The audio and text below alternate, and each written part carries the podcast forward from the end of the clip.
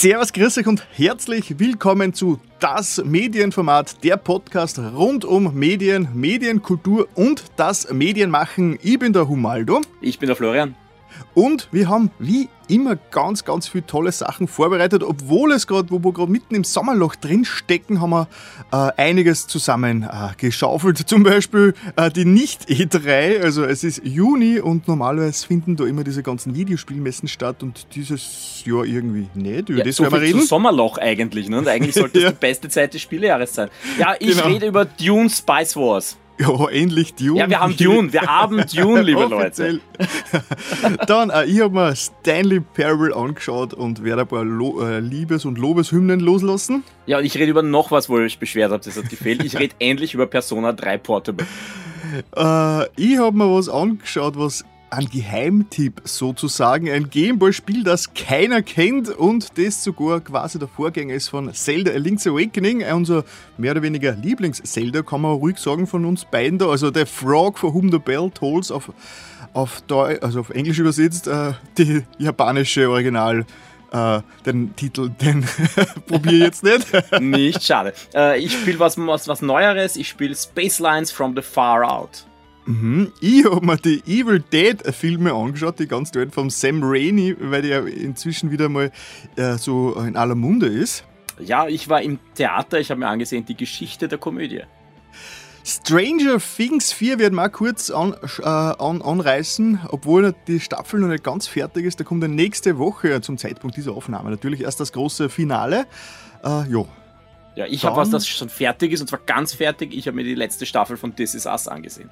Mhm. Ich habe mir Chip und Jab Ritter des Rechts angesehen und war positivst überrascht. Ja, das habe ich und, noch nicht geschafft, das muss ich dazu sagen. Na, ja. Eine große Empfehlung, so viel kann ich schon spoilern. Und ich habe jetzt auch endlich uh, Children of Dune, die DVD, angeschaut. Also, das heißt, wir haben heute wieder zweimal Dune, einmal Persona, alles gut. Und der große Höhepunkt zum Schluss wird gleich mit der Diskussion verbunden. Ja, nämlich uh, Obi-Wan Kenobi. Da hast du eh mit dem äh, im Schock 2 Podcast schon mit Michi viel drüber geredet, aber das würde ich da gern äh, auf unsere eigene Art nur mal neu ausdiskutieren, weil äh, in Fan- und Nerdkreisen ist diese Sendung und generell die letzten Disney ähm, Star Wars Sendungen ja bisschen umstritten, aber da wird es einiges an Ich behaupte mal, sei, es gibt seit der Originaltrilogie, und zwar damit meine ich wirklich 83, nichts, was nicht umstritten gewesen wäre. ja, also so weit muss man auch sein. Und selbst innerhalb der Originaltrilogie, ich glaube, es gab schon einen riesen Aufschrei bei Episode 6. Also ja, ja äh, okay, also das ist die unendliche Geschichte der Star Wars Kontroversen. ja. Genau, dann, wann, also das war mal der kurze Handlungsumriss äh, von dieser äh, Episode. Äh, wir werden natürlich dazwischen wieder ganz viel äh, obskure Abschweifungen reinbringen, aber die, die passieren spontan, die kann man da noch nicht ankündigen, was genau da kommen wird. Aber was wir ankündigen können, ist, dass wir uns über Feedback freuen. Äh, es gibt verschiedene Community-Möglichkeiten, dass ihr äh, uns eurer Meinung, euer Feedback zukommen lasst. Zum Beispiel gleich Nummer 1, Möglichkeit Nummer 1 ist im Shock 2 Forum. Shock 2 ist ein österreichisches, äh, ja, ein Videospiel-Nerd-Magazin, eine Nerd-Community. Da haben wir ein bisschen Unterschlupf gekriegt im Forum drin. Da kann man mit den ganzen tollen Fans dort auf Shock 2 ähm, ja, und uns natürlich äh, kommunizieren. Auf Twitter sind wir unterwegs, da kann man uns schreiben. YouTube natürlich, der Podcast kommt ja als YouTube-Version raus, da kann man auch gern kommentieren.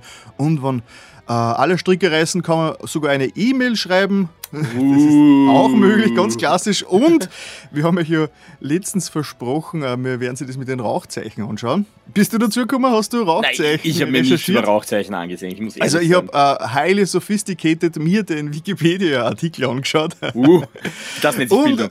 Genau, der dürfte aber sehr fundiert gewesen sein. Also Rauchzeichen, es gibt prinzipiell äh, zwei Arten davon, nämlich absichtliche und unabsichtliche. Zum Beispiel absichtlich ist es von den nordamerikanischen Indianern, die einfach da Nachrichten verschicken und unabsichtliche Rauchzeichen ist zum Beispiel, jo, wenn es brennt. Ja, hallo, meine Küche brennt. brennt. oder was?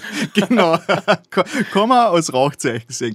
Äh, hat Rauchzeichen als Kommunikationsform hat es gegeben in Nordamerika, in der europäischen Antike Antike und auch in China, meistens aber auch für militärische Zwecke, weil man eben mit Rauchzeichen über weite Strecken, solange der Himmel klar ist, also äh, äh, Zeichen quasi äh, weiter äh, ja, senden kann hergestellt, hergestellt, also produziert werden Rauchzeichen mit offenem Feuer, nassen Gras und einem Tuch. Und das Interessante ist, es kommt aufs Gras an, das man verwendet, wie diese Rauchwolken gefärbt sind. Das heißt, sogar die Farbe kann verschiedene andere Botschaften äh, vermitteln. Das Ganze funktioniert ähnlich wie im Morsecode, Zeichenfolgen mit verschiedenen Bedeutungen und Größe der Wolken, Farbe haben wir schon gesagt und auch äh, Rauchzeichen werden verwendet bei der Papstwahl. Wenn, der, wenn die ja, Wahl gut, gefallen ja. ist, dann ja, steigt der weiße Rauch auf. Wenn er nicht gefallen, also wenn, wenn, es keinen Papst gibt, dann steigt der schwarze aus. Dann auch Rauchzeichen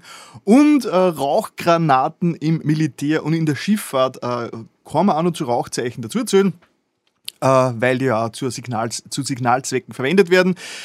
Ja, die ganze Recherche hat wieder mal belegt, äh, für diesen Podcast, Feedback für diesen Podcast äh, ist über Rauchzeichen leider nicht möglich, weil, äh, ja, da müsste man schon irgendwie. Sich vorher äh, ausmachen, sich, bevor sich dann Genau, da müssen sie uns äh, eine E-Mail schreiben, wann wir auf unser Dach raufklettern müssen oder auf welches Dach auch immer, damit wir Sichtkontakt haben zu dem Rauchzeichen, das ihr uns schickt. Also, Wobei so ganz sophisticated wäre doch, ihr macht Rauchzeichen, filmt das Ganze und schickt uns dann den Link zu dem Video.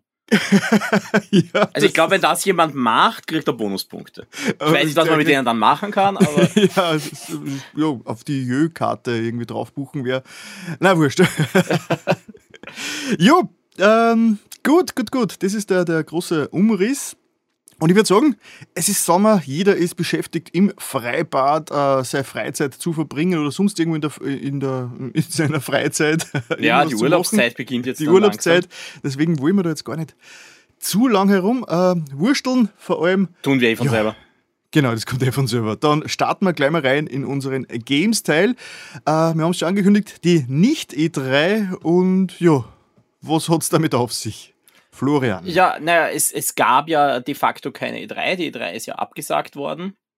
Also die, die, die klassische äh, große Computermesse, die, die, genau. die, lange Zeit wichtigste Computermesse überhaupt, äh, mhm. wo man ja schon präpandemisch immer wieder gesagt hat, die hat jetzt an Relevanz verloren, weil es einfach nicht mehr so wichtig ist, dass so viele Leute an einem Punkt sind. Also mhm. man muss sich das ja vorstellen, dass, das war halt dann quasi eine Woche, wo weltweit Journalisten hingekarrt worden sind, beziehungsweise sie es auch oft selber zahlen haben müssen. Und da waren dann die großen Präsentationen. Also ich glaube, jeder kennt Videos, von, von Nintendo einer großen Pressekonferenz, von Sony einer großen Pressekonferenz, von Microsoft einer großen Pressekonferenz. ja. äh, dann meistens auch noch ein paar kleinere, wo man sich gedacht hat, die, die stinken jetzt sowas von ab.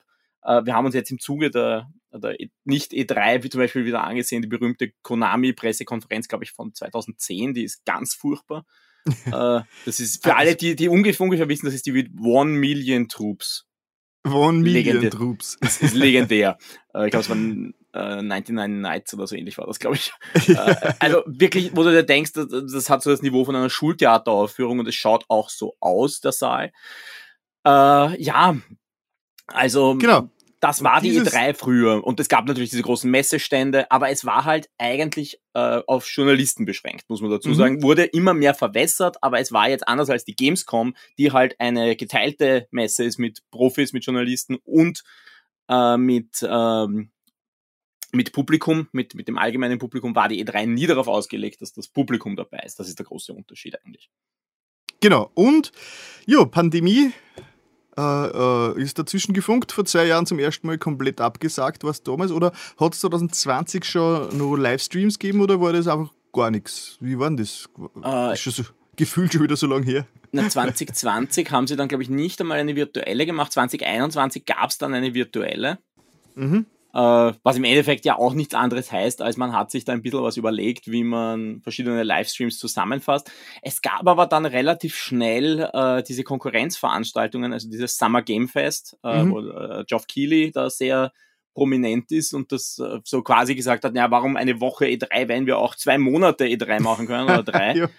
Äh, Zehn Jahre. E3. Und, und, das war halt irgendwie so die große Konkurrenz und dem haben sie sich dieses Jahr dann gebeugt als E3 und haben festgestellt, wenn wir es nicht in Person machen können, dann machen wir es gar nicht. Äh, und haben eigentlich sehr schnell abgesagt. Momentan heißt es noch, sie kommt nächstes Jahr wieder, aber ich glaube, es zweifeln etliche Industrie-Insider, ob es die E3 in der Form nochmal geben wird.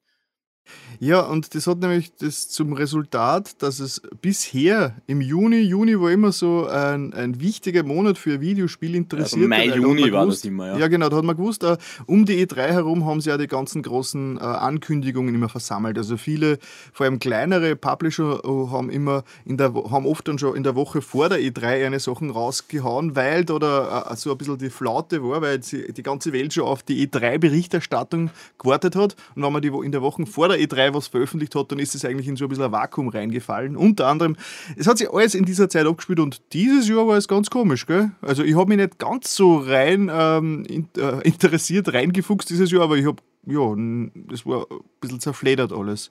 Ja, aber das, das ist generell meine Kritik an den letzten zwei Jahren, also schon seit 2020. Ich verfolge es ja nicht mehr so intensiv in meiner Zeit bei, bei Console Media damals, äh, ich war ja News-Chef, das heißt für mich war die E3 der Zeitraum, wo ich meinen Schlaf völlig umgestellt habe. Äh, weil da waren halt so Sony-Pressekonferenz um drei in der Früh und das hat gecovert zu sein, weil Sony sagt natürlich irgendwas Großes. Und ja. das heißt, äh, das war dieses Mal erstens angenehmer, weil die Uhrzeiten eigentlich alle okay waren. Es war alles so Mitternacht, äh, also bis Mitternacht und dann war eigentlich nichts Großes mehr meistens. Aber es ist trotzdem natürlich wesentlich weniger konzentriert, weil damals hast du halt eine Woche gehabt und dann war alles draußen. Mit dem großen Nachteil natürlich, wenn du nicht zu den Großen gehört hast, die damit genug Power rausgeschmissen haben, dann hat dich oft keiner wahrgenommen. Also du mhm. hast natürlich gerade als Kleiner, da hast Glück haben müssen und in eine Microsoft-Pressekonferenz oder irgend sowas reinrutschen oder es hat dich einfach keiner gesehen, weil da ist es links und rechts, ist das Feuer losgegangen und die haben gepusht ja. und gepowert und es, es war ja auch dann wirklich so, du hast ja oft dann zwei, drei Wochen gebraucht, um das alles aufzuarbeiten. Ja. Also ich, ich kann nur von der Arbeitswoche damals immer reden, es war ja wirklich furchtbar. Wir haben in der Nacht gearbeitet und wir haben aber dann nicht einmal äh, in der Früh schlafen können, weil wir hatten meistens dann gleichzeitig Heftabgabe dazu, weil da hat man mhm. versucht, die drei Themen reinzukriegen. Und danach ist man dann oft draufgekommen, was man alles vergessen hat. Ja. Also das, und die, die Leute vor Ort, wir haben ja oft genug Leute vor Ort gehabt, die haben dann wieder ganz andere Sachen mitgekriegt. Die haben dann manchmal die größten Ankündigungen gar nicht mitgekriegt, die wir virtuell mitgekriegt haben. Dafür ist uns irgendwas durch die Lappen gegangen, was eigentlich hochinteressant ist, aber ja, ja. halt im Online untergegangen ist. Aber der Punkt, den du vorhin angesprochen hast, ist interessant, weil ähm, äh, der Sinn einer Messe ist ja auch, dass da auch die kleineren Teilnehmer gecovert werden. Wenn du auf der Messe bist, hast du potenziell äh, die Chance, dass äh, ein Journalist auf deinem Stand vorbeikommt, der gleichzeitig für die Großen dort ist. Und das fällt eben komplett weg bei so bei dieser Online, also im Online-Zeitalter, weil der Stream als kleiner, der ist vielleicht einfach, puh, den schaut keiner. Ja. ja, oder auch das, das generelle Networking. Also diese, das ist ja, glaube ich, ja, der Grund, warum geil. alle wieder zurück wollen zu einem gewissen Grad zu diesen äh, Präsenzformaten. Gar nicht so sehr, weil die Ankündigungen kriegst du schon raus. Ob ich jetzt, ja. ob jetzt Microsoft eine Pressekonferenz nur streamt oder ob du, ob die da tausend Leute in ein Theater setzen, ist schon wurscht für, für den General Public. Aber was du an Leuten triffst, was du informell reden kannst, das geht ja. halt völlig verloren dadurch. Ja, ja. Und deshalb glaube ich auch, dass es nicht ganz verschwinden wird. Die Frage ist Aus halt, braucht man die drei noch? Also Na, spätestens dann, wenn der Herr Zuckerberg sein Metaverse fertig hat, dann braucht man das Haus gar nicht mehr verlassen. ja, möglich. Aber auch da wird es dann noch so informell sein. Hast du dann immer. Ja, ja. Also, ja, also ich, ich, ich glaube ja nicht daran, dass das was Gescheites wird. ja, aber es, es ist halt trotzdem die Frage. Ich habe mir auch zuerst gedacht, hey, also wie das angefangen hat, dass man so ähm, virtuelle Pressetermine gehabt hat, wo ich das erste ja. Mal Assassin's Creed Valhalla war das, das habe ich das erste Mal wirklich gestreamt gekriegt. Da wäre ich früher einen Tag weg gewesen und da bin ich zu Hause gesessen und habe halt gespielt. Ja. Äh, und da denkt man sich schon, braucht man das noch? Und irgendwann kommt man dann drauf, ja, aber ich kann mit den Leuten nicht mehr reden. Ja. Ich kann mich nicht mehr hinstellen und face to face sag so, jetzt ist das Mikro aus, reden wir mal drüber. Das mhm. geht nicht mehr. Das ist einfach weg. Und das fehlt halt. Ja. Äh, ich finde, wo hat sich eigentlich dieser, die Nicht-E3 etabliert, dieser Begriff? Äh, ich glaube, also ich weiß, ich, ich habe ihn vor allem übernommen Richtung, Richtung Shock 2, ja. äh, weil es der, der Michi Furtenbach halt sehr äh, exzessiv verwendet hat und ich finde, es beschreibt es halt gut, weil es, es ist, ist es, es ist ja genau diese Zeit, es ist genau diese Woche und es war ja auch wirklich konzentriert auf eine Woche jetzt, diese ganze, ja. diese ganze Zeit. Äh, und es war halt nicht E3, aber es wäre, es wäre eine E3 gewesen für die General Public, die halt äh, sowieso nicht dort ist. Wir ja. sind ja sowieso nicht im Convention Center und schauen ja. uns das an, sondern wir sitzen halt zu Hause und schauen uns die Streams an. Ja. Also insofern für uns als, als und ich bezeichne mich da jetzt selber als, als, als Konsument zu einem großen Teil, war es jetzt nicht viel anders. Okay, das ist einmal das Phänomen, die nicht E3 äh, von den ganzen Events, die da jetzt äh, stattgefunden haben, ist einfach ein, ist ein persönlicher Favorit von dir dabei. Ist schon irgendwas angekündigt worden? Äh, Person, na, Nein, also ja, ich meine, ich, ich, muss ja dazu sagen, äh, Persona gab es ja eine Riesenankündigung, die ich persönlich sehr gefeiert habe, auch wenn sie für mich zu spät ist. Es kommen ja, ja alle Teile von Persona 3 Portable bis Persona 5 Royal kommen jetzt auf moderne Systeme. Das heißt, die kommen alle auf, auf die PS5, die kommen alle auf die Xbox Series, die kommen auf den PC und das heißt, sie sind alle wieder spielbar. Äh, ja, also war für mich eine tolle Ankündigung, weil ich meine, ihr habt mich alle fluchen gehört. Wie kann man diese Spiele ja, äh, sterben so lassen? So schlecht zugänglich, ja. So schlecht zugänglich machen. Jetzt haben sie reagiert. Fand ich natürlich. Nur toll. wegen also, unseren Podcast. Ja, wahrscheinlich. Wir hören das Medienformat. Aber ja, finde find ich toll. Ich finde es ein bisschen schade, dass es Persona 3 Portable ist, dass sie da bringen und nicht Persona 3 FES. Aber ja, das äh, ist so ein, ein, ein, ein ah, okay. minor inconvenience. Aber ich finde es eigentlich gut, dass man das gemacht hat. War für mich eine großartige Ankündigung. Ja.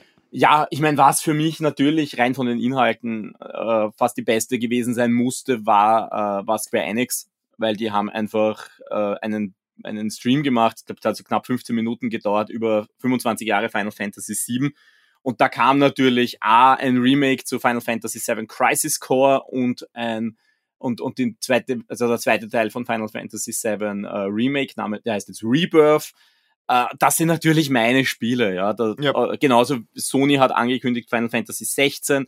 Zu meiner, ein bisschen zu meiner Enttäuschung mit einem Termin im äh, nächstes Jahr im Sommer, nachdem sie die ganze Zeit geredet haben. Das Spiel ist eigentlich fertig, habe ich mir gedacht, gut, das kommt Ende des Jahres vielleicht, vielleicht überraschen sie mich dann erst Sommer 2023. Aber trotzdem, das sind halt einfach meine Spiele und auf die freue ich mich und die wurden halt jetzt angekündigt und das finde ich voll okay so. Demnächst hier auf diesem Podcast. Ja, könnte ein bisschen dauern. Wie gesagt, Sommer 23, ja. Winter 23. Ja, das schaffen wir, das schaffen ja, wir mit unseren. Ich sage ja nicht, dass wir es nicht schaffen, ich sage nur, demnächst ist ein bisschen dehnbar. Ja, du, zehn Folgen, zwölf Folgen, geht schon. Ja, Gut. Was ist was, was bei äh, dir so? Was, hast, was hat dir so gefallen? Ich habe eigentlich nichts aktiv verfolgt. Ähm, ich habe nur mitgekriegt, diese eine, äh, was ist Summer Game Fest, wo plötzlich alles voll war mit Horrorspielen. Ja, das ist aufgefallen. Science-Fiction-Horrorspielen.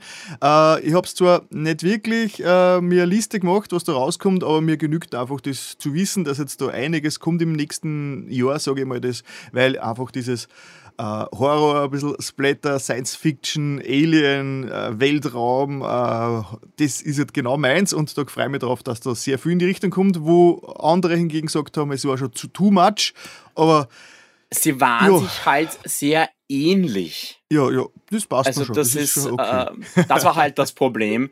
äh, ja. das, das, Nicht das gut halt abgestimmt in der, in der Präsentation. Genau. Das war irgendwie.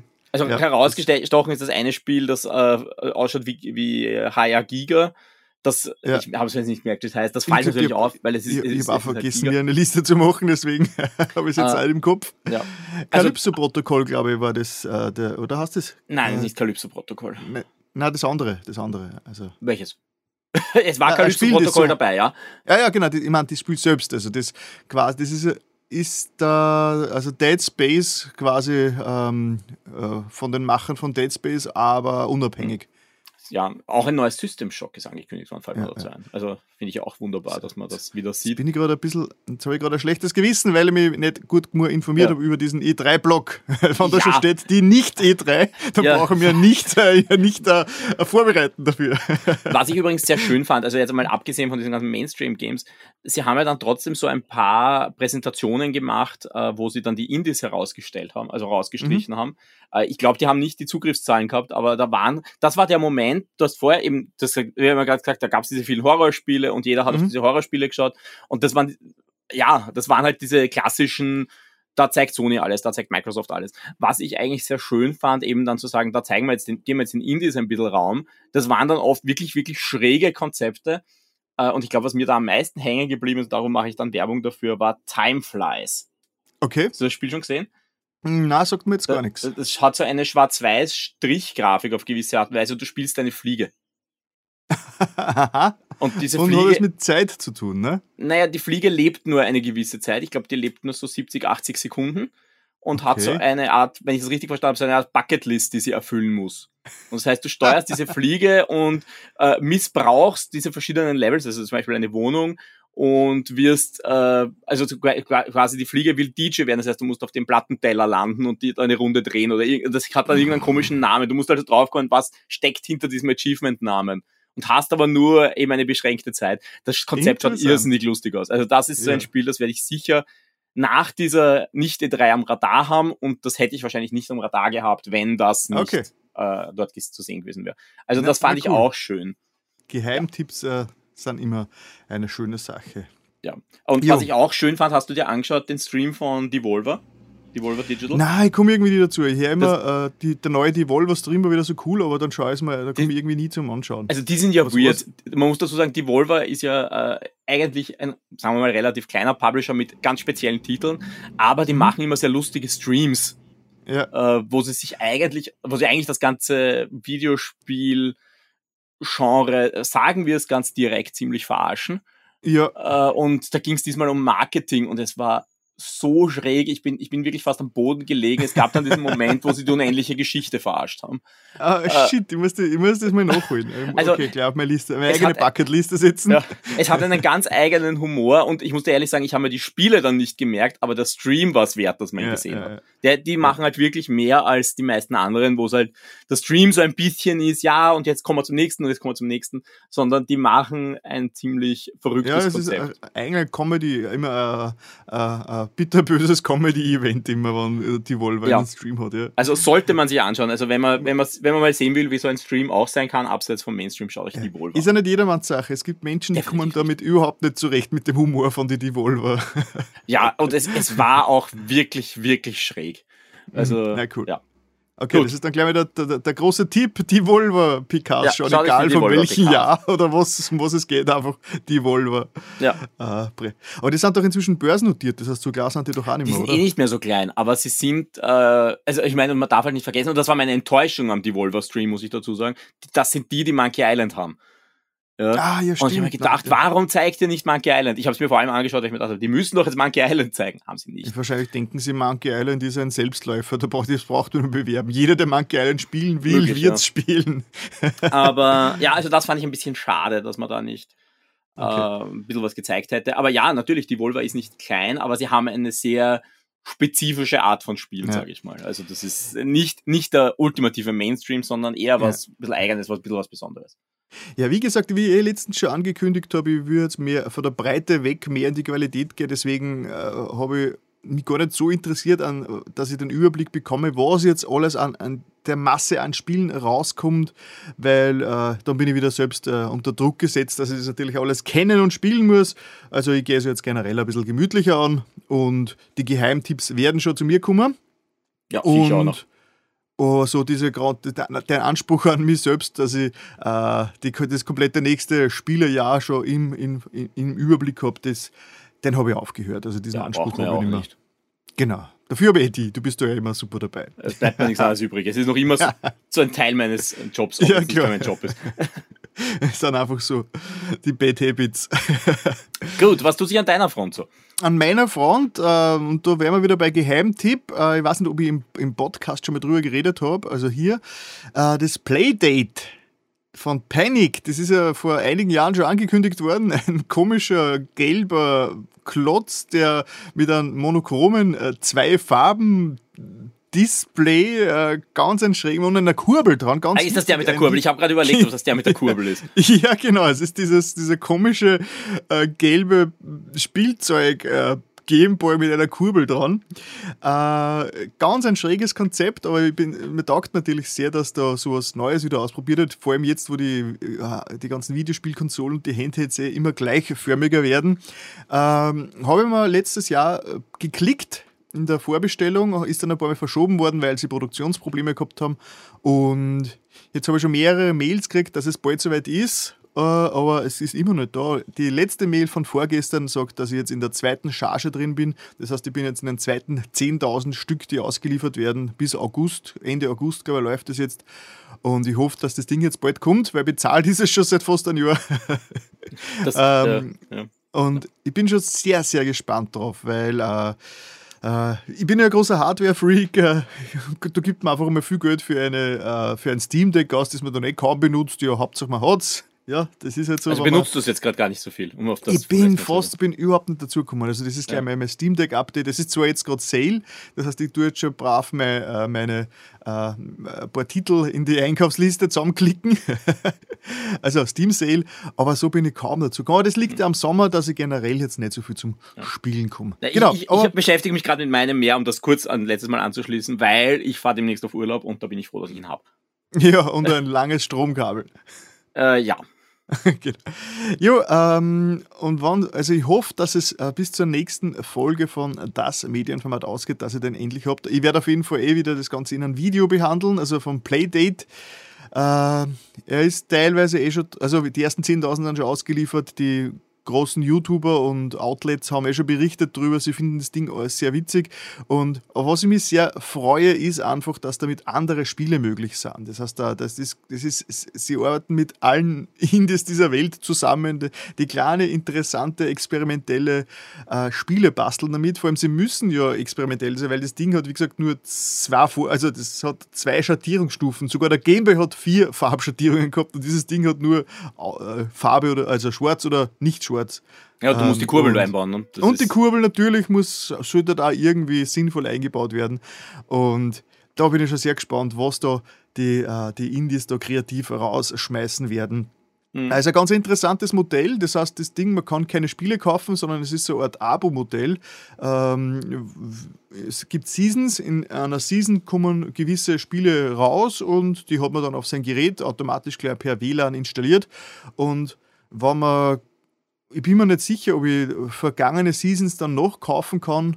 Äh, das werden wir alles noch sehen. Da habe ich noch gar nicht so reingefuchst. Das heißt, mhm. das ist äh, generell ein sehr, sehr spezielles Konzept.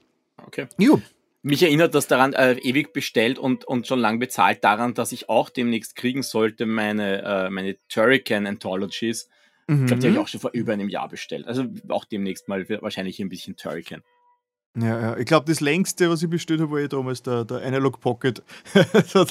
fast eineinhalb Jahre äh, haben die mein Geld äh, zum, zum Verwirtschaften. Ja. ja da hast du mich okay. auch angesteckt, den habe ich auch schon bestellt, aber den kriege ich erst. Ah, ja, klar, klar, klar. Ja, da war ich wirklich in der allerersten Charge dabei. Ja, äh, benutze übrigens auch noch sehr, sehr oft. Großer Fan vom Analog Pocket, also vom Gameboy-Ding. benutze das, öfters als den, das Steam Deck. Das wäre jetzt Aber eigentlich eine ja. interessante Überleitung, um das Thema, um unsere Reihenfolge mal wieder umzuwerfen, oder? Genau, genau. Also wirf äh, um. Ähm, mm, mm, mm, Achso, das meinst du. Ich würde ich würd, ich würd jetzt äh, ihr die wieder äh, ähm, äh, den Stab an dich geben. Okay. Den dass Sand, du, meinst du? Genau, dass, dass, du über Dune redest. Ja, ja, wir haben, wir haben wieder Wüstensand im Thema, passend zum Sommer. Äh, auch da möchte ich vielleicht ganz kurz verweisen. Ich, ich rede über dieses Ding auch ein bisschen ausführlicher in einem der letzten Shock 2 Casts. Der ist allerdings VIP-exklusiv, also ihr hört hier auch ein paar Sachen. Aber ja, da kann man auch sagen, dass, dass auch dieses Thema habe ich schon besprochen. Ich rede nämlich über Dune Spice Wars. Äh, mhm. Das ist ein neues Strategiespiel, äh, das erste neue offizielle Dune-Spiel seit äh, dem miserablen Cryo-Spiel zur Miniserie. Also dazwischen gab es dann nur noch äh, Projekte, die nichts geworden sind und Beyond Dune, oh. über das wir schon mal geredet haben, aber das war ja kein offizielles Spiel. Sechs Sales, ne? Ja, genau. äh, und ja, und das ist, wie man es vielleicht erwarten könnte, ist, ist Dune Spice Wars äh, ein Strategiespiel, aber es ist kein äh, RTS, so wie man es vielleicht von diesen Westwood also, Dune 2 also Spielen erwarten würde. Genau, kein Echtzeitstrategiespiel, sondern es ist ein Echtzeit 4X-Spiel. Also 4X, das sind diese großen Spiele für alle, die diese Terminologie nicht kennen, so Richtung Civilization, Richtung Total War, diese äh, diese Geschichte, wo man halt nicht nur Krieg führt, sondern auch äh, Gebiete äh, erkundet, erobert, forschen muss, auf große mhm. Siegbedingungen hinarbeiten muss. Also eher diese größere man kann wirklich in dem Fall sagen, weil es um den ganzen Planeten geht, Globalstrategie. Äh, und das aber in einer komprimierten Form, weil im momentanen Fall kann man dieses Spiel in, sage mal, drei, vier Stunden hat man eine Partie zu Ende, was ja doch was ganz anderes ist als zum Beispiel bei einem Civilization, wo ich weiß, wenn ich da eine Partie anfange und ich nicht irgendwie am Anfang einen riesen Blödsinn baue und draufgehe, dann habe ich schon irgendwann meine 10, 15 Stunden drauf. Mhm. Äh, welche Systeme? Äh, Gibt es momentan nur für den PC. Und also Steam vermutlich? Genau, Steam. Und man muss dazu sagen, es ist ein Early Access Spiel. Okay. Ich weiß, ich weiß nicht, wie viel wir hier schon über Early Access geredet haben. Ich glaube gar nicht so viel, oder?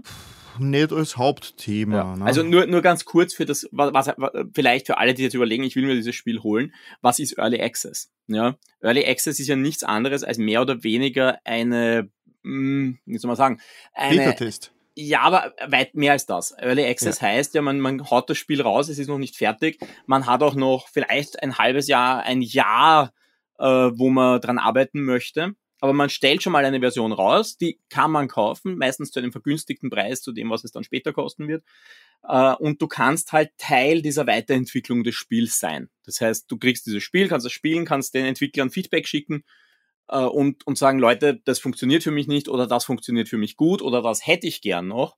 Und im optimalen Fall einer, einer Entwicklung von Early Access wird dieser Entwickler auf dieses Feedback hören, reagieren und das Spiel noch dementsprechend anpassen, soweit das halt geht. Mhm. Äh, gibt natürlich sehr viel Schindluder mit sowas und darum hat Early Access bei uns leider einen ganz miesen Ruf zum Teil, weil es gibt halt wirklich Spiele, da ist die erste Early Access Version, schaut, das ist der Hub und da habt ihr das Menü und da habt ihr Unmengen an Buttons, die noch nichts tun. Habe ich schon erlebt, diese Spiele. Also, wo du, was du wirklich denkst, das hat gerade 10 Euro kostet und ich kann nichts machen.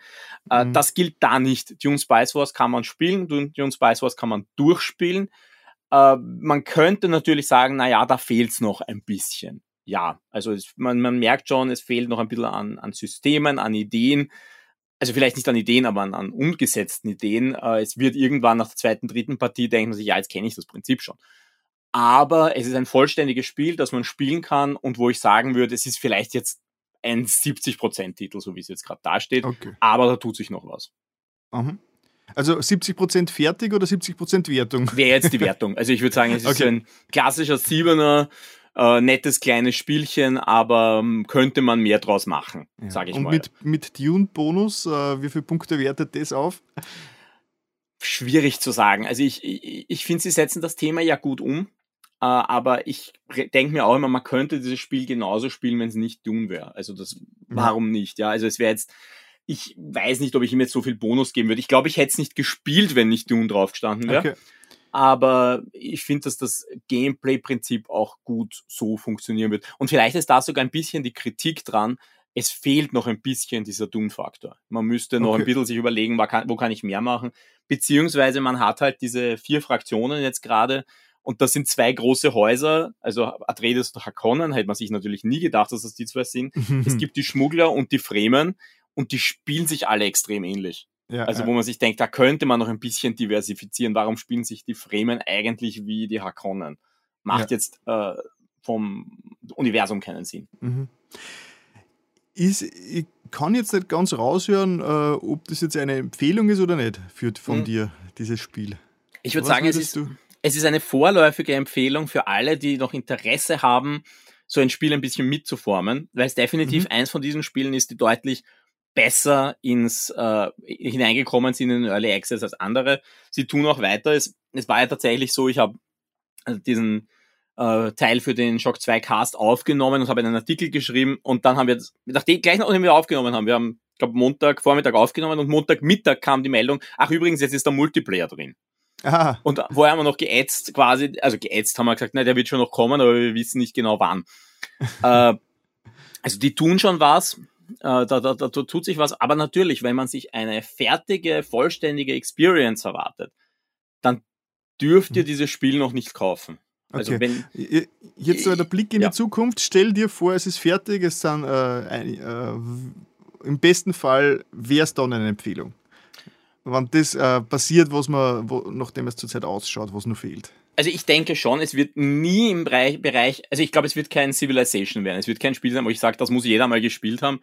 aber ich könnte mir vorstellen, dass es ein recht solider Achter-Titel wird von der Wertung her.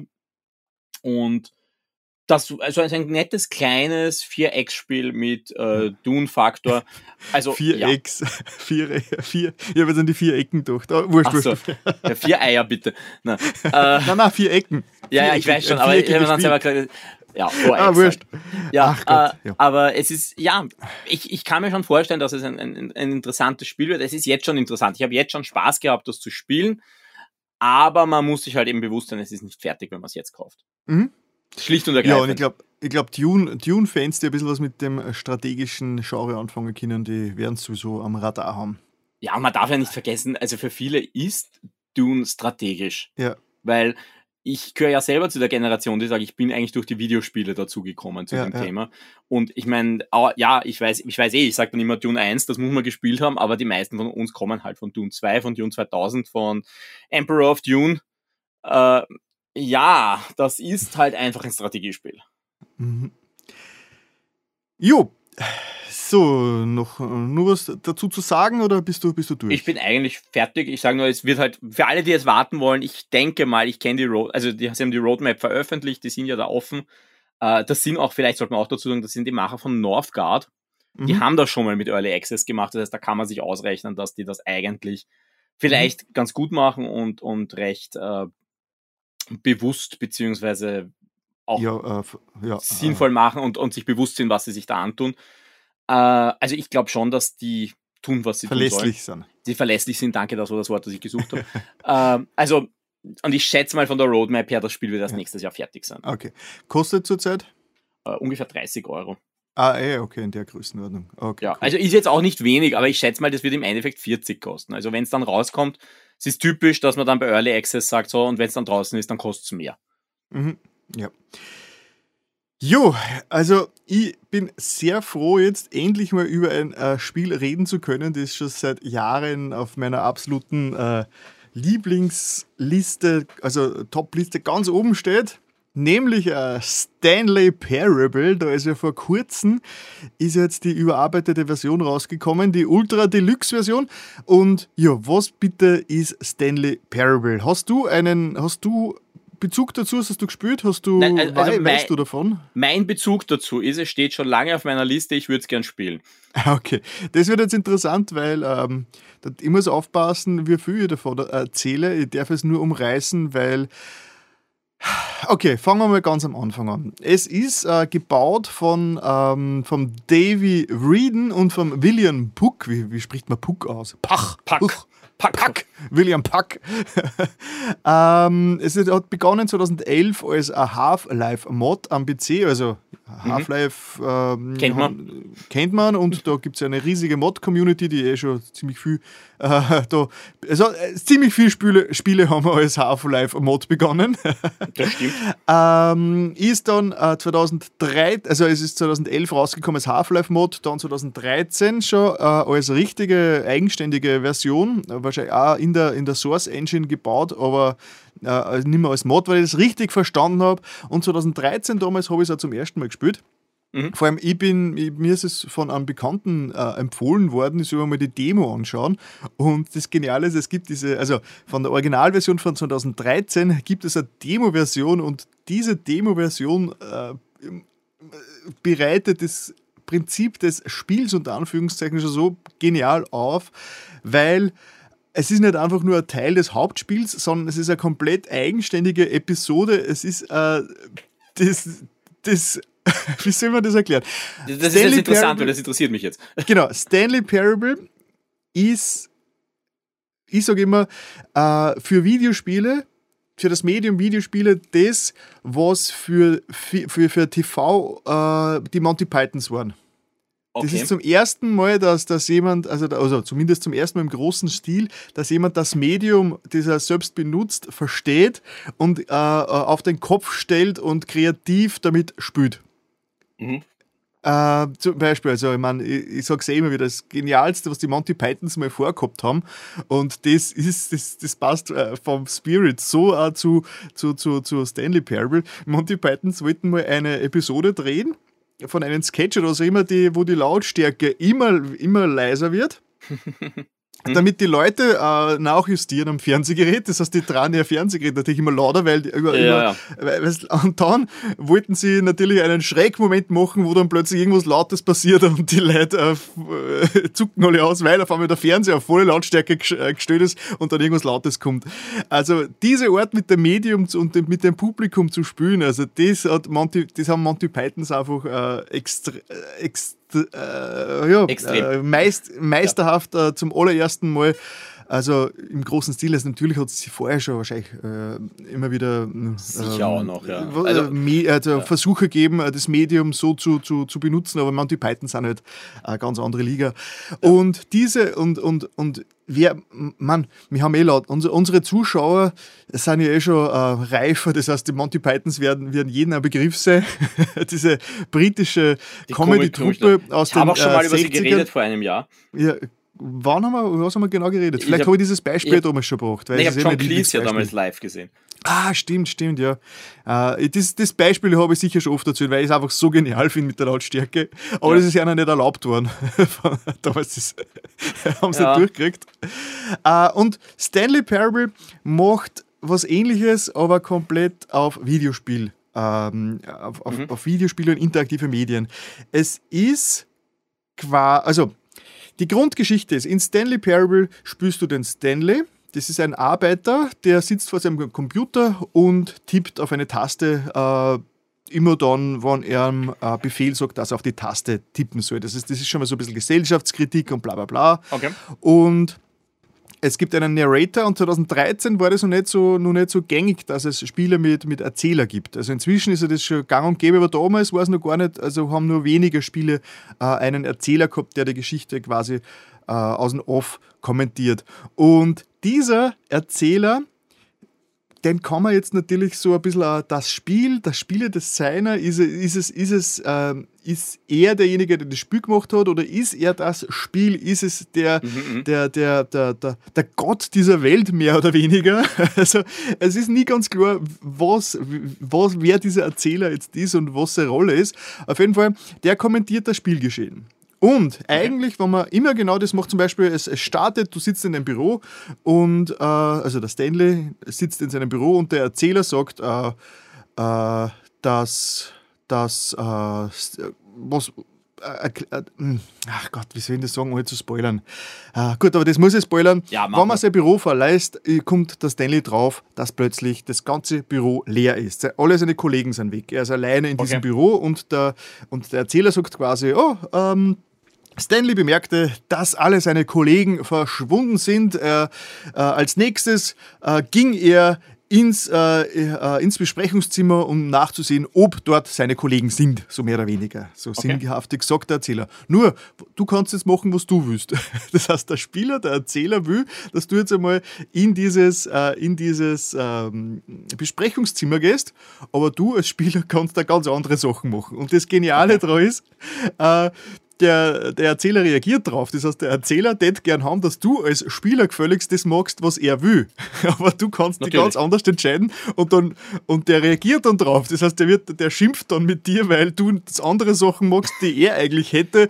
Und es gibt so unendlich viele Abzweigungen, wie das Spiel dann drauf reagiert und wie er dann, äh, wie der Erzähler das Spiel verändert, um dann drauf zu reagieren, äh, wie du gerade mit einer Situation umgehst. Und es, es, es ist so Meta und, du, und es spült mit den ganzen Konventionen. Äh, es, es, es treibt wirklich alles, was, was, man, was man im Game Design äh, gelernt haben die letzten 40 Jahre, stößt das Ding auf den Kopf.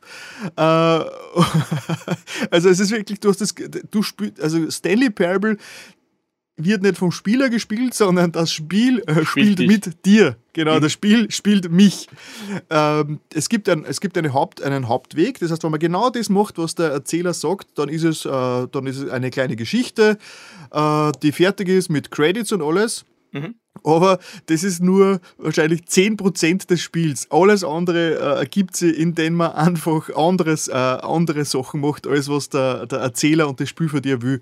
Mhm. Und das war schon in der, in der Originalversion von 2013 so.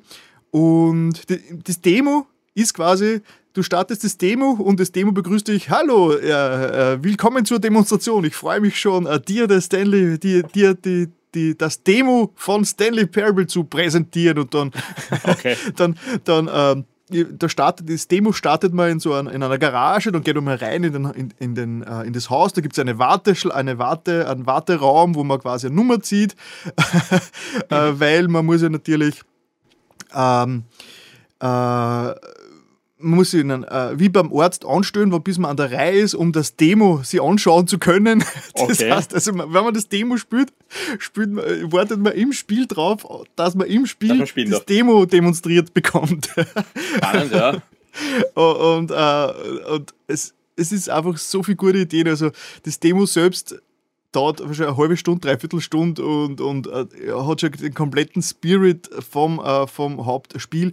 Ich finde das Demo sogar teilweise ein bisschen effektiver, weil, äh, weil sie nichts wiederholt. Das Demo mhm. ist, ist äh, von vor bis hinten durchstrukturiert und äh, es gibt keine Wiederholungen, weil Stanley Parable selbst baut darauf auf, dass du immer wieder neue Loops startest. Das heißt, okay. du startest bei Stanley Parable sehr oft wieder vom Anfang und es hat sich aber dann die Umgebung verändert, weil das Spiel reagiert ja drauf. Das heißt, irgendwann einmal ist der Erzähler angefressen, weil du nichts machst, magst, was er will und beim nächsten Durchlauf hat er dann das ganze Büro so verändert, dass, äh, dass er versucht, du dass du jetzt ähnlich das magst, was er will.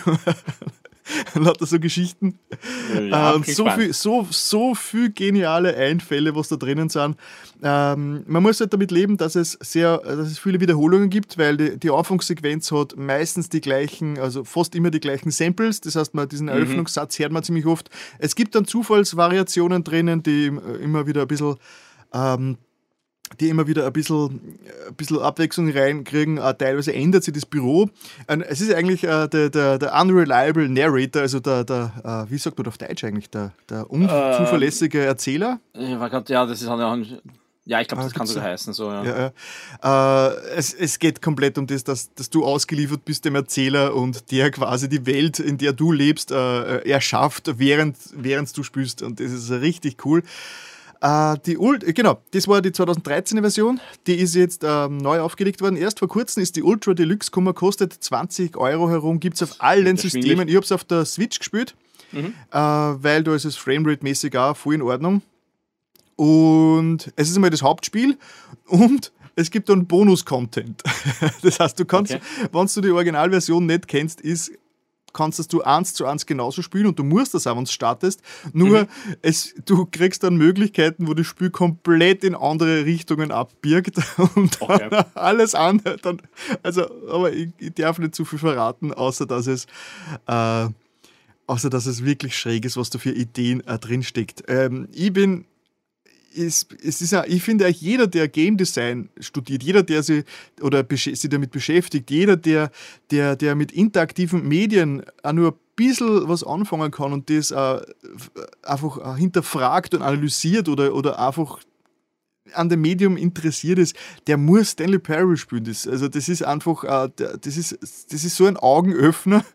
Das, das klopft so alles, was sie an Konventionen eingeschlichen hat, äh, seit es Videospiele gibt und die man einfach so hinnimmt, wo man nie, nicht drüber nachdacht, nachdacht warum ist ja, das eigentlich so? ja. Könnte es nicht anders sein? Genau das nimmt Stanley Parable, äh, sagt erstens mal mit dem Finger richtig drauf und dann an, nimmt, nimmt Stanley Parable ein Holzhammer und zerschlägt das alles. Wink. Ja, richtig, richtig cool. Also, ich bin dadurch, dass ich das Spiel so vergöttere, habe ich ein bisschen, mir fällt ein bisschen der Abstand, äh, was, wie, wie das auf andere Menschen wirkt. Weil ich könnte mir vorstellen, wenn du jetzt nicht jetzt diese Begeisterung fürs Medium äh, und hinter die Kulissen des Mediums aus, aufbringst, dass es dann vielleicht ein relativ fades Ding ist. Mhm. Ja, Aber da ich, das kann ich absolut nicht beurteilen, weil ich ich, es ich ist unmöglich zu beurteilen, wenn du selber drin bist. Ich, kenne das Ding schon so gut, ich spüre auch, ich, ich weiß genau, was passiert, aber ich spüre es trotzdem, weil ich einfach, äh, ich einfach die Art so liebe, wie das Ding einfach mit, mit dem Medium spielt. Ja. Der Narrator ist der Kevin Brighting, das ist ein britischer ähm, jo, äh, Sprecher, Schauspieler wahrscheinlich sogar, der hat einen ziemlich, also äh, ziemlich, äh, äh, ja, der spricht diesen Charakter des Spiels ziemlich, ziemlich genial. Ich also der, der, der ist es extrem wert, einfach, äh, weil der einfach ein sehr guter Sprecher ist. Äh, nur zu erwähnen, es gibt, es gibt ähm, ein weiteres Spiel vom Davy Reeden, also dem einen der Macher hinter Stanley Parable, nämlich der Beginners Guide. Das ist aus dem Jahr 2015, das gibt es nur auf Steam. Und das ist auch extrem schräg. Äh, das geht in eine ähnliche Richtung. Das wird diesmal vom Reading selbst narratiert. Und da geht es quasi darum, er erzählt die Geschichte eines Bekannten, eines Freundes von ihm, der Programmierer ist und der ihm immer wieder Spiele von ihm geschickt hat. Also seine mhm. eigenen Videospiel-Prototypen äh, äh, hat er ihm geschickt und äh, wollte aber nicht, dass das veröffentlicht wird, sondern der und, und der David Reeden, der dieses, der, der Beginners Guide quasi erzählt, der kommentiert und präsentiert dann diese Spiele von diesen anderen Programmierer und versucht sie zu interpretieren. Und du spürst quasi diese Levels dann da rein noch durch und, äh, und, und es ist auch ganz schwierig zu erklären, gell? Ja, es, es, ich, ich stelle immer wieder fest, ich muss es, glaube ich, einfach spielen. Ja, also der Beginners Guide ist schräg äh, ja. Vor allem auch, hat, hat, sehr, hat sehr viel, hat auch wieder Interpretationsebene offen. Es wird nie, der David Reed hat nie aufgeklärt, äh, was dahinter steckt, ob es diesen Programmierer wirklich gibt, denn er da äh, quasi seine okay. Biografie. Also es ist, es ist wie uns du, wie man ähm, es sind ungefähr, also das hat ungefähr so 15, 20 Kapitel, der Beginners. Guide, mhm. und jedes Kapitel ist ein anderes Spiel, ein anderer Prototyp, den er erstellt hat. Und zu verschiedenen Zeitpunkten im Leben von diesen von diesem okay. Programmierer. Und äh, das ist fast schon biografisch, versucht der Readend oder zu interpretieren, wie es der Person zu der Zeit gegangen ist und was seine Hintergedanken äh, waren, warum er dieses Level so baut hat, wie er es gebaut hat. Und zum Schluss wird es wirklich, also das geht dann schon richtig in eine, ohne zu viel zu spoilern, in eine sehr emotionale, fast schon depressive Richtung. Mhm.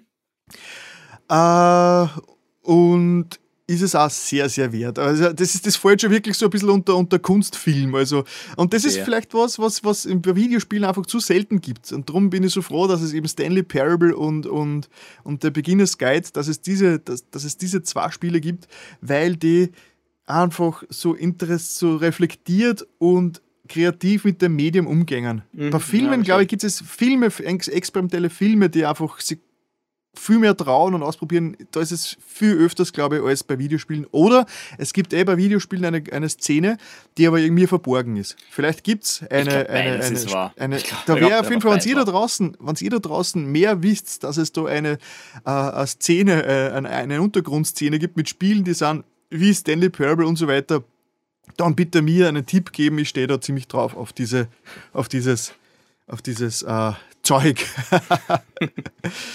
jo, äh, ja, endlich habe ich meinen, meine Liebeserklärung an Stanley Parable losgebracht. Uhu. Ja, der mich, sehr, mich sehr interessieren, wie ihr da draußen dieses Spiel findet, weil ich könnte es komplett verstehen, wenn sie dann sagt, Alter, Humaldo, was ist das für ein langweiliger Träg? Ich renne durch ein Bürogebäude und der Typ redet mit mir. Und? Hm. Ja, das habe ich doch schon im allgemeinen Leben. Ja, ja. Na, also das ist wenn man, wenn man da einen, einen, äh, einen Nerv hat für diese Art von, von Unterhaltung, dann ist es ein, ein Traum. Vor allem die, die, äh, die, die neue Version jetzt, die Ultra Deluxe. Kleines Team, also, also man, es sind inzwischen die Credits, sind einige Leute drin gestanden, aber ja, es ist trotzdem ein, ein sehr unterstützenswürdiges Projekt. Ich habe eh schon überlegt, ob ich es mal für mehrere Plattformen kaufe, einfach um es zu unterstützen, weil ja, ich es so cool finde. Jo, genau, jetzt Jetzt kommen wir endlich wieder zu einem Spiel, das heute schon mehrmals genannt worden ist. Ja, und beim Wie letzten Mal haben wir die Beschwerde gehabt, dass wir, dass wir zu wenig drüber reden, oder? Das mhm. ist ein bisschen angekommen. Also, äh, wir, Medienformat wird ja manchmal zum Persona-Cast. äh, äh, und ich habe eigentlich zwei Persona-News, die ich da jetzt anbringen muss. Das erste, ich habe jetzt einen neuen Spiele, die ich vermisse, Eintrag auf der Shock 2-Seite mhm. über Persona 4 und ich glaube, es ist der längste, den ich jemals geschrieben habe. Oh, nur äh, länger. WordPress schätzt, dass man 16 Minuten dran liest. Äh, es waren nur sechs Wordseiten. Also ich glaube, es übertreibt ein bisschen. Äh, aber ja, Schriftgröße 7. Nein, Schrift, Schrift, Schriftgröße Calibri 11, glaube ich. Äh, zuerst waren es sogar sieben Seiten, weil ich es am Mac geschrieben habe und aus irgendeinem Grund nimmt der Mac äh, Calibri 12 und Windows nimmt Calibri 11. Ich verschmutze Ja, das ist... Äh, ist ja auch egal. Also ja, da mache ich jetzt kurz Werbung dafür, weil der ist ungefähr seit einer Woche online. Mhm. War auch nie gedacht, dass der so aktuell wird, aber dann kam eben die Nichte drei und plötzlich, hey, jeder redet wieder über Persona. Das ist doch perfektes Timing. Äh, ja, war ein Artikel, an dem ich relativ lang geschrieben habe. Äh, allerdings auch deshalb, weil ich einfach nicht dazugekommen bin. Ja, und äh, was ich so nebenbei mache, äh, ich habe ja damals, habe ja schon angekündigt, auch, auch heute schon im Newsblog, für mich kommt diese ganze Ankündigung, dass diese Personas jetzt alle kommen, ein bisschen zu spät. Was daran liegt, dass ich Persona 3 Portable ja bereits spiele. Äh, Auf der PSP. Äh, und da bin ich jetzt so, ich schätze mal 30 Stunden drin. Also wenn jedes typische Persona äh, ein, ein Maßstab ist, dann nähere ich mich gerade so ungefähr der Halbzeit, langsam. Äh, und ja, ist, ist jetzt ganz interessant, weil ich spiele ja die Personas eben rückwärts. Also ich habe mit fünf angefangen, bin dann in vier ein bisschen hängen geblieben, weil es plötzlich so retro war. Diesen Bruch von vier auf drei habe ich jetzt nicht so sehr gehabt, aber man merkt schon, äh, wir nähern, also na eigentlich falsch gesagt, Persona 3 ist eigentlich der Anfang von dem, was wir das als modernes Persona-Gameplay bezeichnen würden, weil davor waren es ganz andere Spiele. Und das merkt man natürlich. Es wird in vielerlei Hinsicht wesentlich mehr äh, Bare Bones vom, vom, vom Grundkonzept. Äh, und, mhm. und Dinge, die man halt später ausgefeilter erlebt, sind da noch in einer sehr rohen Form. Ja, äh, ganz kurz vielleicht, worum geht's in Persona 3? Äh, es, ist, es ist eh das, was man erwarten würde. Es geht wieder mal um eine Gruppe Jugendlicher, in dem Fall äh, einen Protagonisten, den man natürlich wieder selbst benennen darf, der äh, äh, fähig ist, es gibt diese sogenannte Dark Hour in dieser Welt. Die Dark Hour ist das, was passiert zwischen, äh, wenn, wenn die Uhr Mitternacht schlägt, quasi gibt es eine zusätzliche Stunde. Die erlebt aber nicht jeder. Die erleben nur manche. Mhm. Und, in dies, und, und er gehört halt zu diesen Leuten, die die Dark Hour erleben können. Alle anderen verwandeln sich da in Särge und rühren sich einfach nicht und merken es gar nicht. Äh, aber es gibt dann die Schatten, die quasi diese Leute attackieren können trotzdem in dieser Zeit und da gibt's da, die, die, die verfallen dann psychisch, also die, die sind einfach nicht mehr da. Und er gehört, er, er tritt halt dann bei dem Specialized Extracurricular Execution Squad, kurz SEAS, äh, und die machen Jagd auf diese Schatten. Das findet vor allem in einem riesigen Dungeon statt, äh, in Tartarus. Das ist ein großer Turm, der genau dort auftaucht, wo normalerweise die Schule ist in der Dark Hour. Der hat hunderte Stockwerke und da muss man sich quasi nach oben arbeiten. Also das ist diese eine Aufgabe. Und es tauchen mächtige Schatten auf, die tauchen immer auf bei, jetzt sage ich sicher falsch, entweder Vollmond oder Neumond, ich glaube Vollmond. Äh, und da muss man sich immer gegen die stellen. Das sind so diese zwei Kapitel. Und ja, dazu kommt natürlich alles, was man von einer Person erwartet. Es geht wieder um persönliche, äh, also um das, das Leben als Teenager, das äh, mit Freunde finden, sich mit denen neu, besser verstehen, so vielleicht sogar eine Beziehung finden. Äh, da gibt es ein System, das haben sie dann verworfen, in dem, das ist das erste Spiel, in dem man sogar dafür bestraft wird, wenn man eine Beziehung vernachlässigt. Also da kann es tatsächlich sein, dass man dann plötzlich zurückfällt in der Stufe. Aber ja, ansonsten ist es eben mehr oder weniger das, was man kennt, nur noch nicht eben ganz so ausgefeilt. Also es ist mhm. in der Hinsicht einfach nicht, äh, es, es ist nicht so zentral, es geht auch, glaube ich, einfach schneller ich habe auch das Gefühl, die Geschichten, die sie mir erzählen, sind dann noch nicht so, so interessant. Und ja, wie gesagt, man merkt einfach grundsätzlich, das Ding ist anders ausgefeilt. Also ich merke jetzt zum Beispiel, es gibt eine Menge Nebenquests, die einfach heißen, ja, besorg mir einen Gegenstand aus diesem Abschnitt von Tartarus, ja. Und ich bin jetzt, glaube ich, fünf Stunden nur noch einen Dungeon gerannt, bis ich eine seltene Kiste finde, in der das richtige Objekt drin ist. Das ist so mhm. bisschen sehr retro. Also da muss man, da, da muss man schon bereit sein, sich darauf einzulassen. Also vielleicht nicht das optimale Spiel, um einzusteigen, sondern ich würde sagen, Persona 3 ist dann das Spiel, das ihr spielt, wenn ihr 5 und 4 gespielt habt und unbedingt noch weitermachen wollt. Mhm. Aus welchem Jahr ist es? Äh, ja, das ist vielleicht eh noch grundsätzlich ein, ein guter Hinweis. Äh, es war, es kam raus 2006 beziehungsweise 2007. Ja, PSP-Zeit halt, ne? Naja, eben nicht. Und das ist genau nicht? das, das ist, das ist jetzt genau das Spannende dran. Das, ich habe ja vorher schon mal gesagt, es ist spannend, sie bringen bei uns äh, äh, Persona 3 Portable raus, aber, und, und eben nicht äh, Persona 3 FES. Und das ist vielleicht ein ganz guter Hinweis, weil bei Persona 4 zum Beispiel ist es ja so, dass eigentlich jeder Persona-Spieler sagt, egal was ihr macht, spielt einfach die Golden-Version. Die Golden-Version war die Vita-Version. äh, weil das ist die beste Version. Das ist auch eben die, die jetzt auf Konsolen kommt, die es schon auf Steam gibt.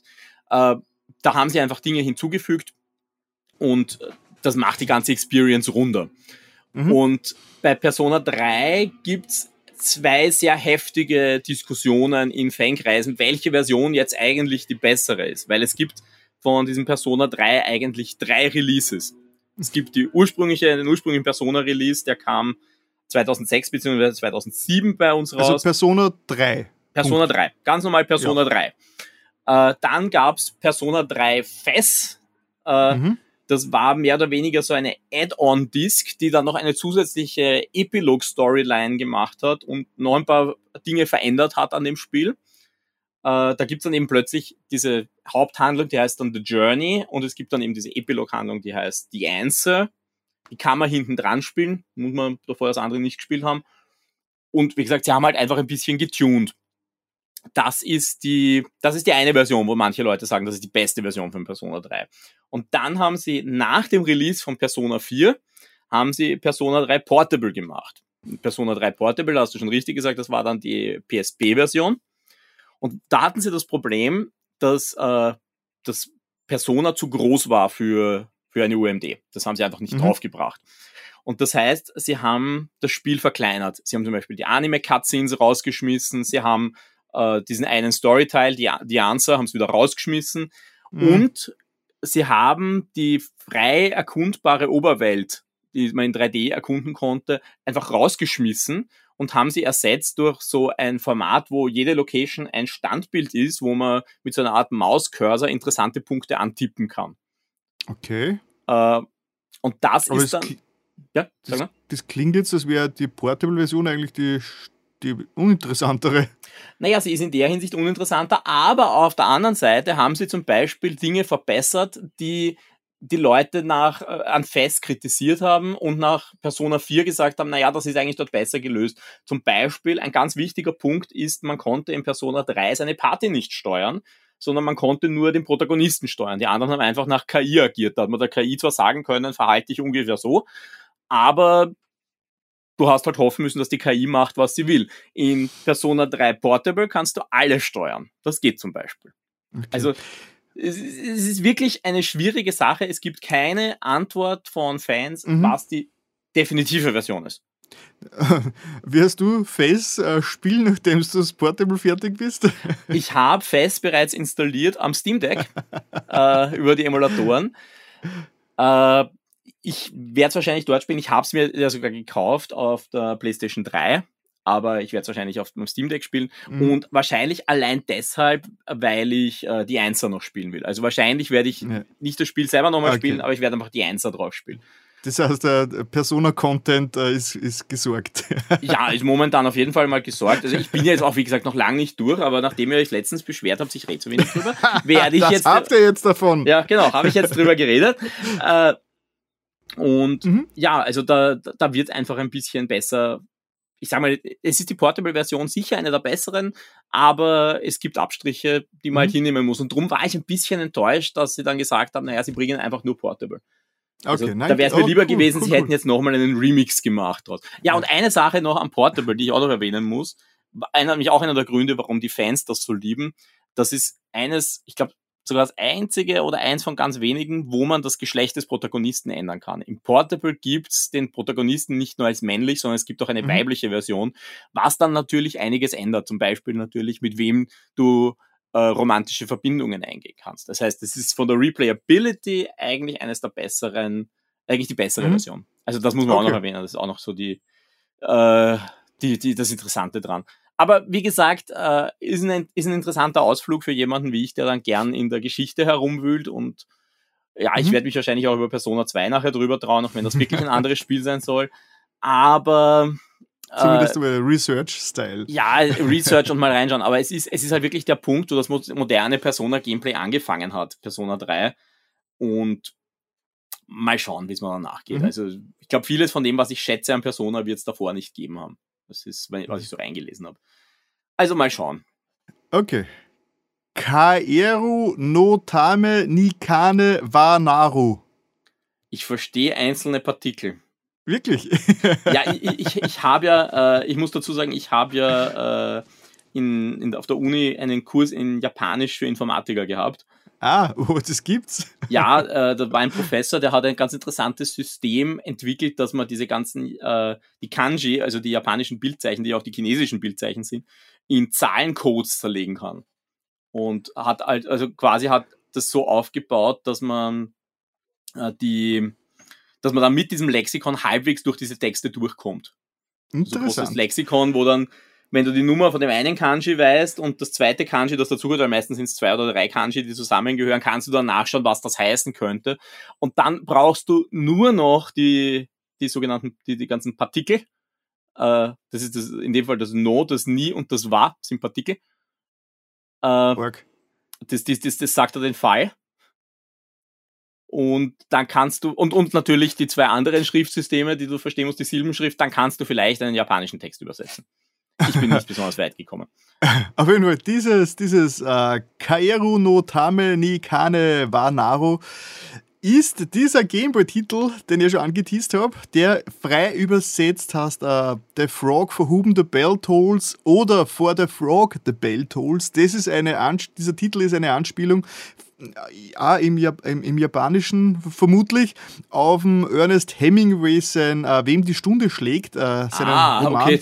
Genau, genau, also ja. also For Whom the Bell Tolls, äh, Wem die Stunde schlägt aus dem Jahr 1940, wo es über Gu Guerilla-Kämpfer im spanischen Bürgerkrieg geht, also eigentlich ein Klassiker, ich habe nicht gelesen, ja. mhm. aber ja, äh, der Name zumindest äh, ist, äh, ist bekannt und ja, das ist irgendwie so eben eine An Anlehnung ich muss dich kurz unterbrechen. Meine Frau hat uns offensichtlich gerade zugehört und hat gerade gemeint, Noni und war bestimmt nicht den Fall. Gut, okay.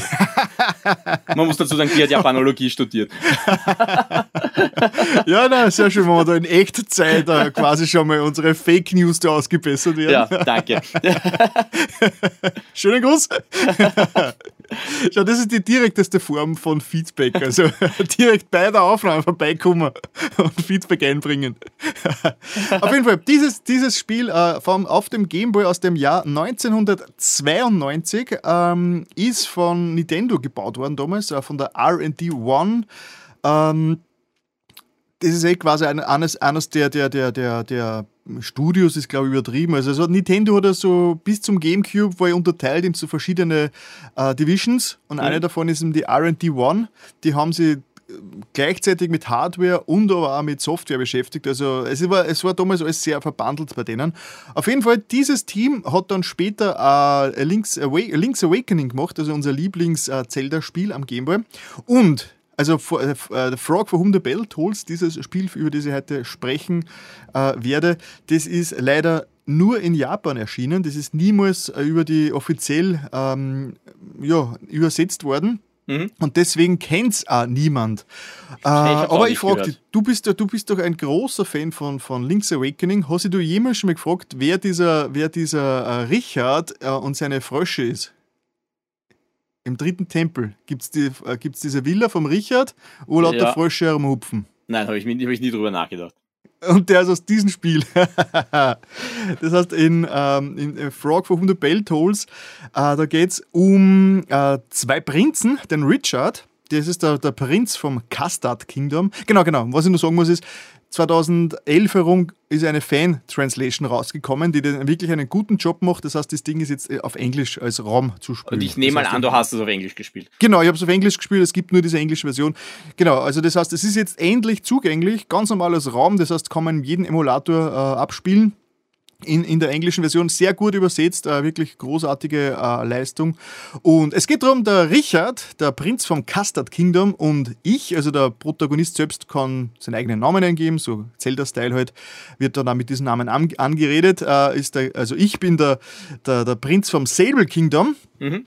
Äh, es, die, es gibt die Prinzessin äh, vom, vom, äh, vom einem anderen Königreich, die wird natürlich ähm, äh, ja, ähm, gekidnappt vom Evil King Delarian äh, und, und die, die, die Prinzen, der Richard und ich, wir kennen uns seit Kindestagen und wir sind immer so ein bisschen freundschaftlich rivalisiert. Das heißt, mhm. äh, jeder von, wir müssen es immer gegenseitig beweisen, wer der coolere ist.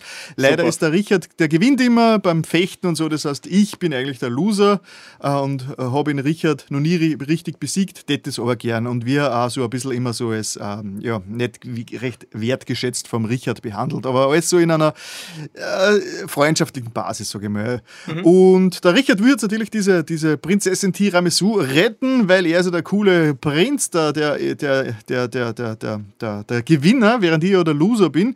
Aber ich will mir das halt natürlich nicht bieten lassen und äh, reise dann auch in dieses Land auf eigene Kosten, weil ich bin ja Prinz und ich bin steinreich, deswegen kaufe ich mir einfach alles, was ich brauche, um dorthin zu kommen. Zum Beispiel, nachdem mhm. ich nicht mitfahren darf mit Richard, mit seinem Schiff, äh, schaue ich äh, einfach am, Bild, äh, am nächsten Screen weiter, da ist ein Angler oder was auch immer mit einem Boot und der meinte, den, den kaufe ich dann einfach sein Boot um eine Million, damit ich dann selbst auch auf, dieses, auf dieser Insel fahren kann. Und ja, und auf dieser Insel äh, ja, da geht es dann zur Sache. Dort ist, die wird überrannt von den bösen Horden vom Evil King Delarin. Und da werde, bin ich am Anfang ist man einfach auf den Spuren vom Richard, weil der hat schon erste Schritte unternommen, um da, da aufzuräumen und ich bin ihm immer so einen Schritt hinterher. Mhm. Genau, das ist jetzt einmal so die, die Rahmenhandlung. Äh, es ist von der Geschichte her intelligenter, als das jetzt äh, gerade klingt. Vor allem zum Schluss die Auflösung ist wirklich für 1992 Nintendo Game Boy, denkt man sich, okay, das ist alles ziemlich cool eigentlich. Mit dem hätte ich jetzt, äh, okay, vielleicht ein bisschen gerechnet, aber nicht in dieser Art damit gerechnet. Und es klingt und schaut schon fast so aus wie Link's Awakening. Es ist die Engine, okay. Es, ist, es, hat, es sind die Musikstücke klingen extrem ähnlich, äh, die Grafikassets sind teilweise die gleichen. Das heißt, man, man merkt halt wirklich, dass sie Link's Awakening mit dieser Engine baut haben. Und das Coole ist, ähm, äh, dieses Spiel, also Frog for Whom the Bell Tolls, äh, äh, hat auch schon zwei Ansichten. Diese Oberansicht, wo man herumläuft, und eine Seiten-Jump'n'Run-Ansicht. Das heißt, ohne diesem mhm. Spiel hätte es bei Link's Awakening diese, diese Seitenlevels nicht gegeben. Die, haben's, die war schon in der Engine drinnen, die haben es dort einfach dann weiterentwickelt. Okay. Äh, so, ohne zu viel verraten, zu verraten, das Spiel von der Story her, die Übersetzung, die Dialoge, der Charme, es ist sehr lustig, also ich habe wirklich, hab wirklich ich lache nicht oft bei Videospielen, aber dieses Spiel hat mich echt oft zum Lachen gebracht. Es ist auch sehr, es nimmt sich auch selbst äh, äh, nicht ernst, äh, es, es ist selbstreferenziell teilweise und lustigerweise, also Geld, Arbeiten gehen, äh, Alkohol, das spielt alles eine Rolle drin und wird also richtig, äh, richtig äh, interessant und lustig eigentlich auch ver verwendet. Das heißt, es wirkt für 1992 eigentlich zu progressiv. Ich bin mhm. echt überrascht gewesen, wie ich das Spiel gespielt habe, wie modern es eigentlich ist. Es probiert, es probiert ganz viele Sachen aus, die vielleicht jetzt technisch gesehen nicht so ganz gelungen sind. Vielleicht ist das auch ein Grund, warum, warum es nie rausgekommen ist, äh, weil es doch sehr unkonventionell ist. Zum Beispiel, das Kampfsystem ist automatisch. Okay. Das heißt, wenn man mit der Gegner zusammenstößt, läuft der Kampf automatisch ab. Du kannst äh, nur eigentlich äh, äh, flüchten oder einen Gegenstand verwenden zwischendrin. Aber der Kampf selbst äh, basiert rein auf Stärke. Das heißt, äh, je, okay. je, nachdem, wie stark du schon aufgelevelt bist, du man levelt, indem man Gegenstände, Gegenstände findet, die so die Stats nach oben treiben. Äh, Wenn du stärker bist als der Gegner, äh, dann wirst du ihn besiegen. Wenn, äh, du äh, und wenn er stärker ist, wird er die besiegen. Da gibt es okay. einfach. Kein, genau, da gibt es einfach keine, keine Variable dazwischen. Das heißt, da, man muss einfach der, der, die richtige Anzahl von Power-Ups schon gesammelt haben, um weiterzukommen. Und ja, das ist, es ist so, es ist, es erinnert ein bisschen an diese, an diese ähm, ähm, Idle-Games, die es ja gibt, weißt du, wo, ja, ja. wo die Kämpfer ja eigentlich auch automatisch ablaufen und du eigentlich nicht aktiv eingreifen kannst. Also das ist schon mal sehr schräg. Äh, also am Anfang sehr ungewohnt, macht aber Sinn und hat sogar ein bisschen eine Strategie, also es hat schon ein bisschen eine Strategie dahinter, wann man welchen Gegner angreift. Ähm, es hat. Was kann. Was, hm, was, was könnte ich nur sagen, ohne sehr zu spoilen? Äh, ja, es ist auf jeden Fall. Es, mir hat es sehr überrascht, dass es, dass es trotz äh, trotz seiner Unbekanntheit und seiner, seines Alters so, so cool ist. Also es ist wirklich ein Geheimtipp. Es ist, ich würde es jedem empfehlen, also vor allem dir, nachdem du äh, ja großer Fan von, von äh, Link to the Past bist, musst du es eigentlich fast gespielt haben, um zu wissen, wo Link to, äh, Link to the Past sage Link's Awakening, wo das, wo Link's Awakening herkommt. Ja. Es sind einfach, es gibt so viele Parallelen und es, es hat mir auf das Herz erwärmt, so einfach mein Jugend Klassiker da, äh, wie, wie, wenn man, wie wenn man, es ist ein verlorenes, uh, unbekanntes Kapitel, das plötzlich uh, aufgemacht wird und von dem man nicht gewusst hat, dass es existiert. Also das ist mhm, wirklich, spannend, ja. für mich war das eine sehr emotionale Angelegenheit und das Spiel selbst ist auch noch gut. Ich habe übrigens auch uh, ein Video drüber gemacht, das heißt auf meinem Let's Play-Kanal kann man, kann man schon reinschauen, wenn es nicht spielen gefreut, da habe ich so die erste Dreiviertelstunde schon präsentiert, deckt sie mit Film von dem, was ich da jetzt schon erzählt habe, das heißt, da kann man sich auch schon ein Bild davon machen. Okay. Ja, also äh, die, die, Technik, die passiven Kämpfe, der Charme, das moderne und unkonventionelle und experimentelle äh, die ganzen Möglichkeiten sind wirklich überraschend. Es gibt ein Tagebuch zum Beispiel, mhm. das dir äh, den Spielfortschritt äh, kapitelweise einfach äh, anzeigt. Da bin ich erst ziemlich spät draufgekommen, weil man kann da drinnen auch speichern. Oh. Man hat dann Read und Write, das mhm. heißt, da drinnen ist, da kann man auch speichern. Und ich habe immer geglaubt, dass Read das äh, Speicherstand Laden ist. Aber ja, Read ja, ist das Tagebuch. Das heißt, wenn man dann ins Read reinkommt, kann man sich die aktuelle Geschichte anschauen, wo man gerade ist. Das ist eigentlich mhm. auch richtig cool äh, für für dieses Spiel.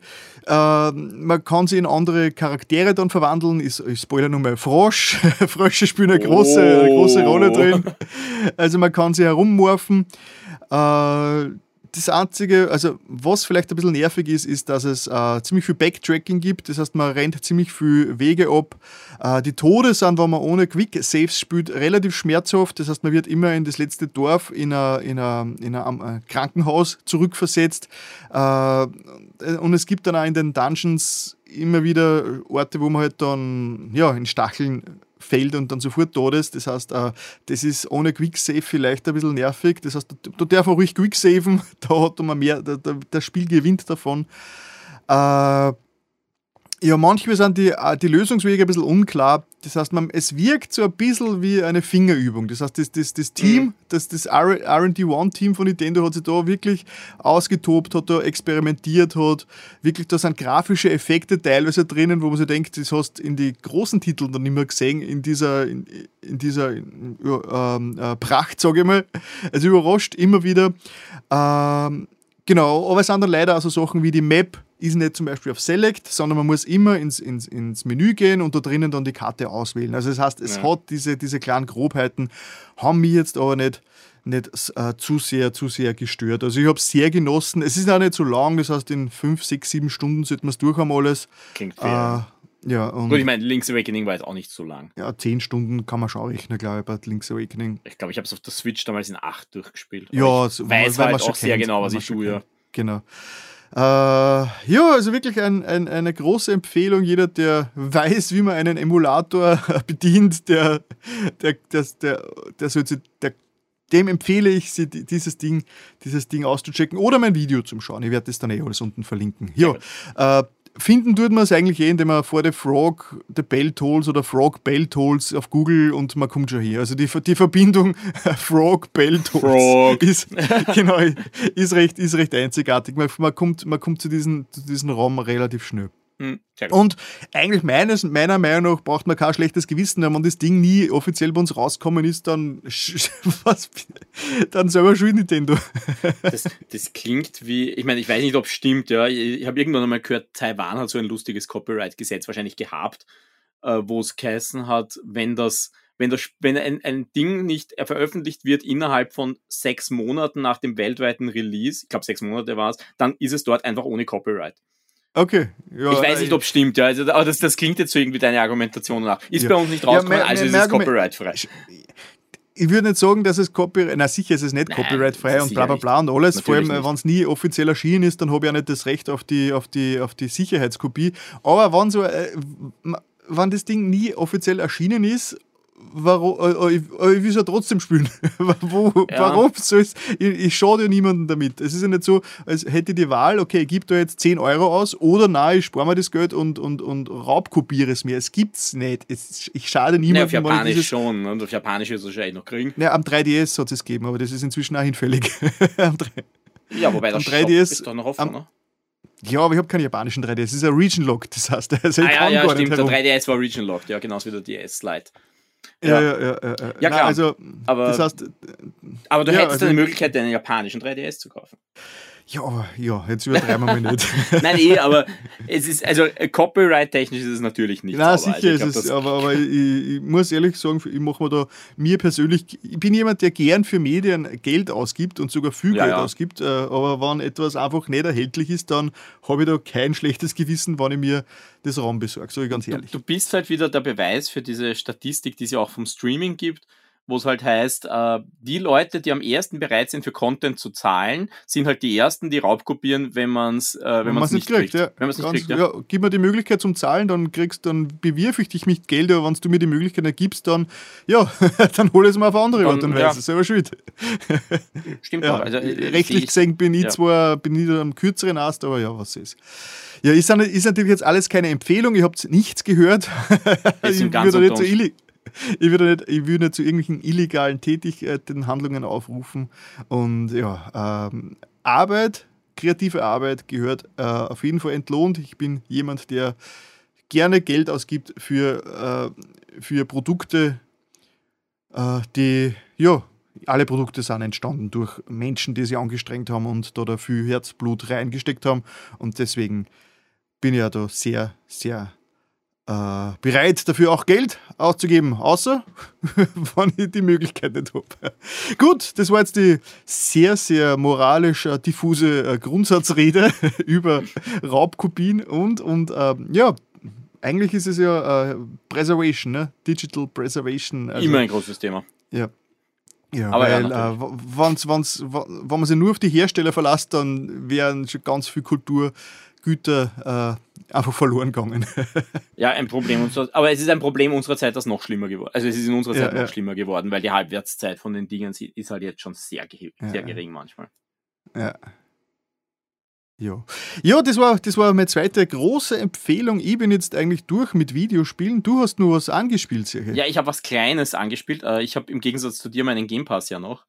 Äh, Meiner ist, glaube ich, auch noch aktiv, aber am nächsten so. Mal wieder nicht mehr verlängert. Ja, also auf jeden Fall, das habe ich dann dort entdeckt. Es äh, heißt Space Lines from the Far Out. Das Und klingt wie ein 50er Jahre Horrorfilm. Äh, 50er Jahre könnte es treffen, Horror eher weniger. äh, es ist eine Mischung aus, aus. Es ist auf jeden Fall äh, Science Fiction. Äh, es ist eine Mischung aus einem Roguelike und äh, Overcooked, würde ich mal vorsichtig sagen. Okay. Ähm, also die Idee von dem Spiel ist, du bist der Pilot und einzige Angestellte auf einem Raumschiff, das dafür da ist, Passagiere zu ihrem Ziel zu bringen. Mhm.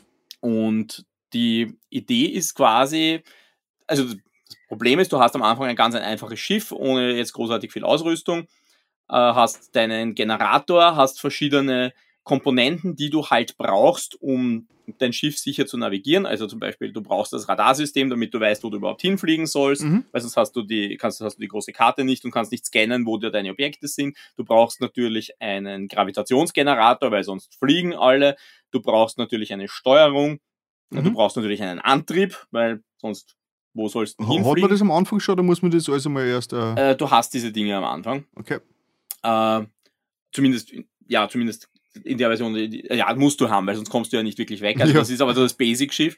Äh, du hast aber eben auch das Problem, du hast, also auch eine Reparaturstation brauchst du natürlich, weil du musst ja Sachen dann irgendwann reparieren. Das frisst schon irrsinnig viel Energie und dann hast du halt auch noch Passagiere an Bord, die halt auch der Meinung sind, du musst, äh, du musst sie versorgen. Das heißt, du brauchst eine, einen Kühlschrank, du brauchst eine Kochstation, wo du ihnen das Bordessen vorbereitest. Ich muss jetzt eher an The Sims denken als.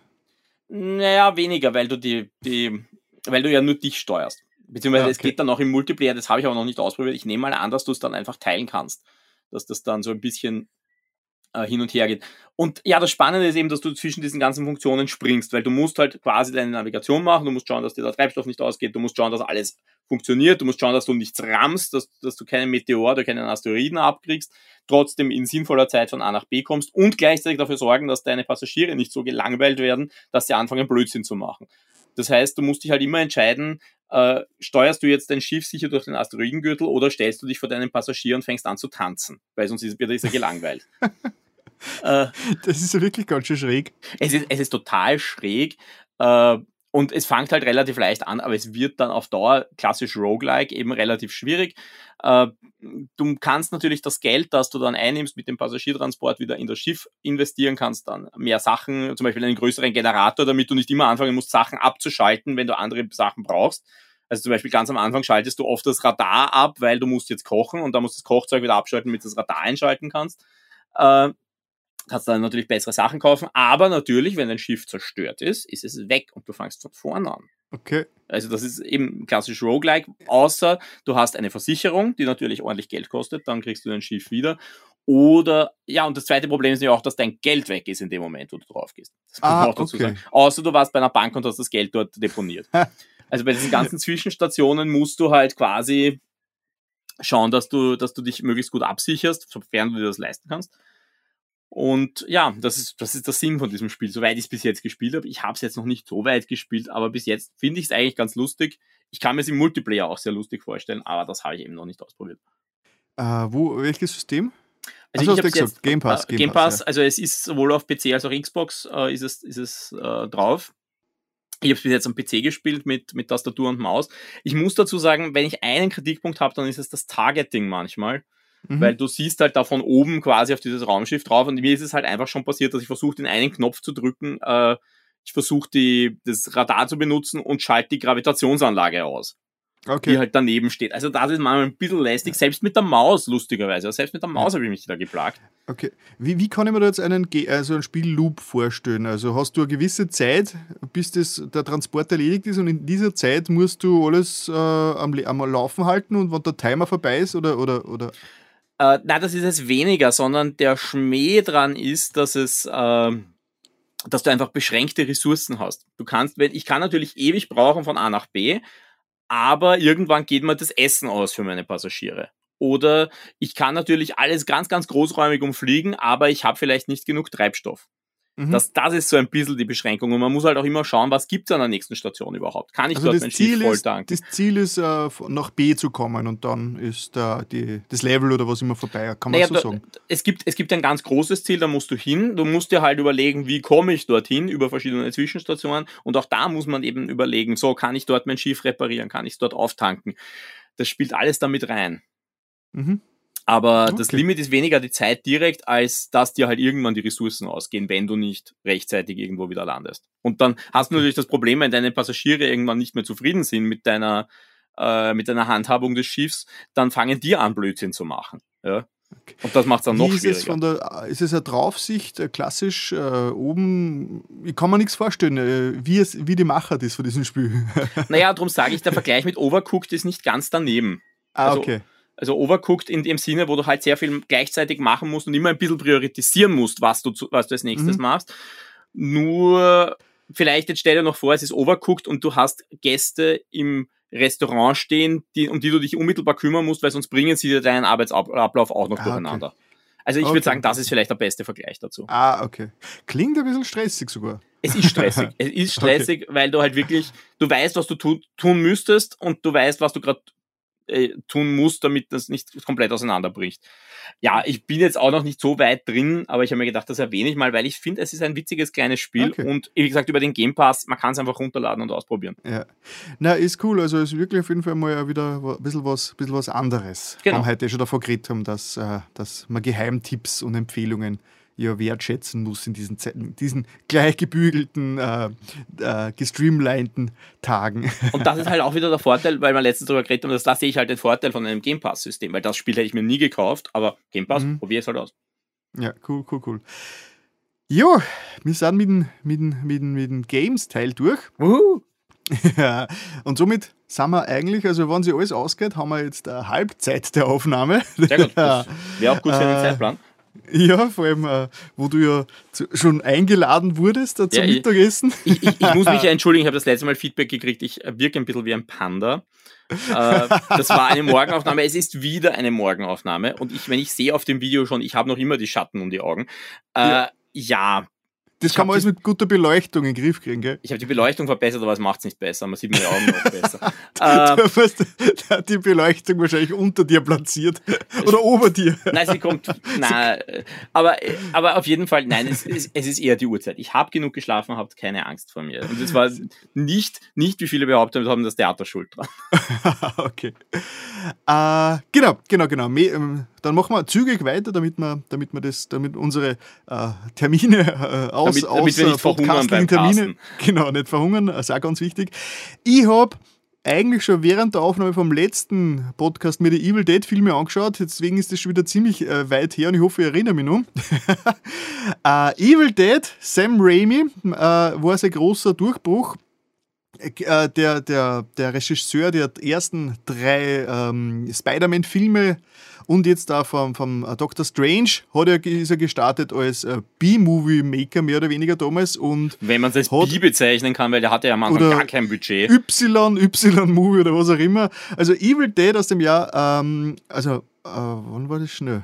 1981? Ich glaube 81 oder sowas, ja. ja, ja. Äh, wo er eigentlich so mh, hm, sein, sein erstes größeres Projekt, mit dem er sich einen Namen machen wollte. Äh, er hat dann einmal gesagt in einem Interview, eigentlich, er wird, er, er wird jetzt immer so quasi, er ist der Horror, äh, der Horrorfan und der Horrorfanatiker und bla bla, er macht halt nur Horrorfilme, das ist sein Genre.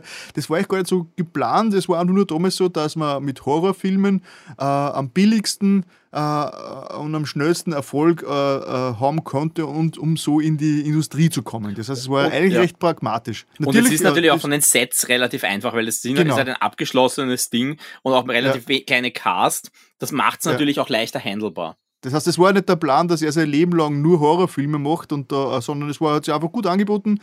Uh, er und der, der, Bruce Campbell, die sind schon Freunde seit ewig gewesen, das heißt, die haben alles miteinander immer gemacht. Also uh, der Ash von Evil Dead.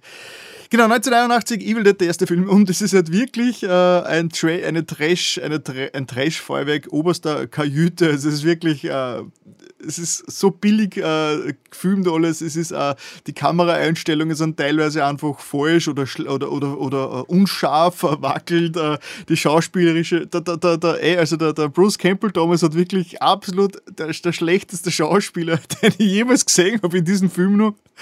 Uh, und auch die Geschichte ist natürlich wirklich auf einem die geht sich halt auf einen Bierdeckel aus und ich glaube, so ist sie entstanden.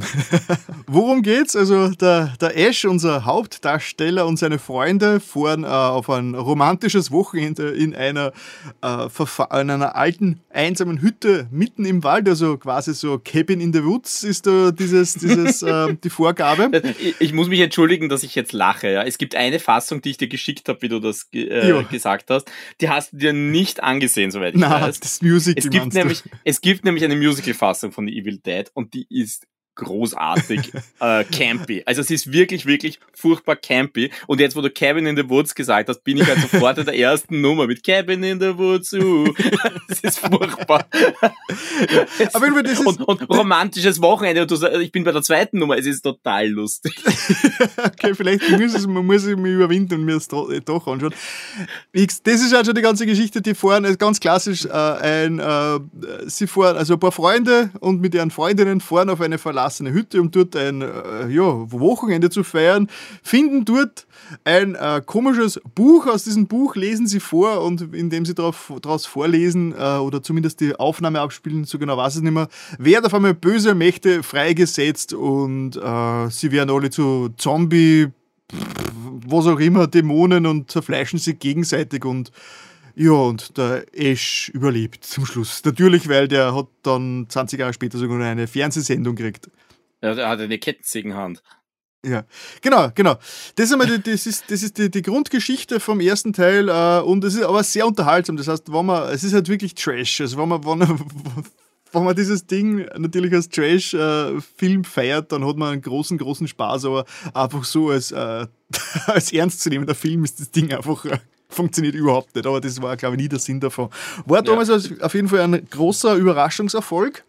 Bei uns, ah, also im deutschsprachigen Raum ja massiv, äh, also massiv auf dem Index gelandet, soweit ich Ja, weiß. sicher, natürlich, weil es äh, ist wirklich und, ganz, schön, ja. ganz schön brutal alles. Und, äh, und man muss dazu sagen, er hat ja einen ganz komischen Titel bei uns, weil bei uns heißt er ja nicht Evil Dead, sondern Tanz, Tanz der, der Teufel. Teufel. Ja, genau. Ähm, Was ja eigentlich mit dem Inhalt jetzt nicht viel zu tun hat. Ja, ja, eh, das gibt es mehrere Fälle.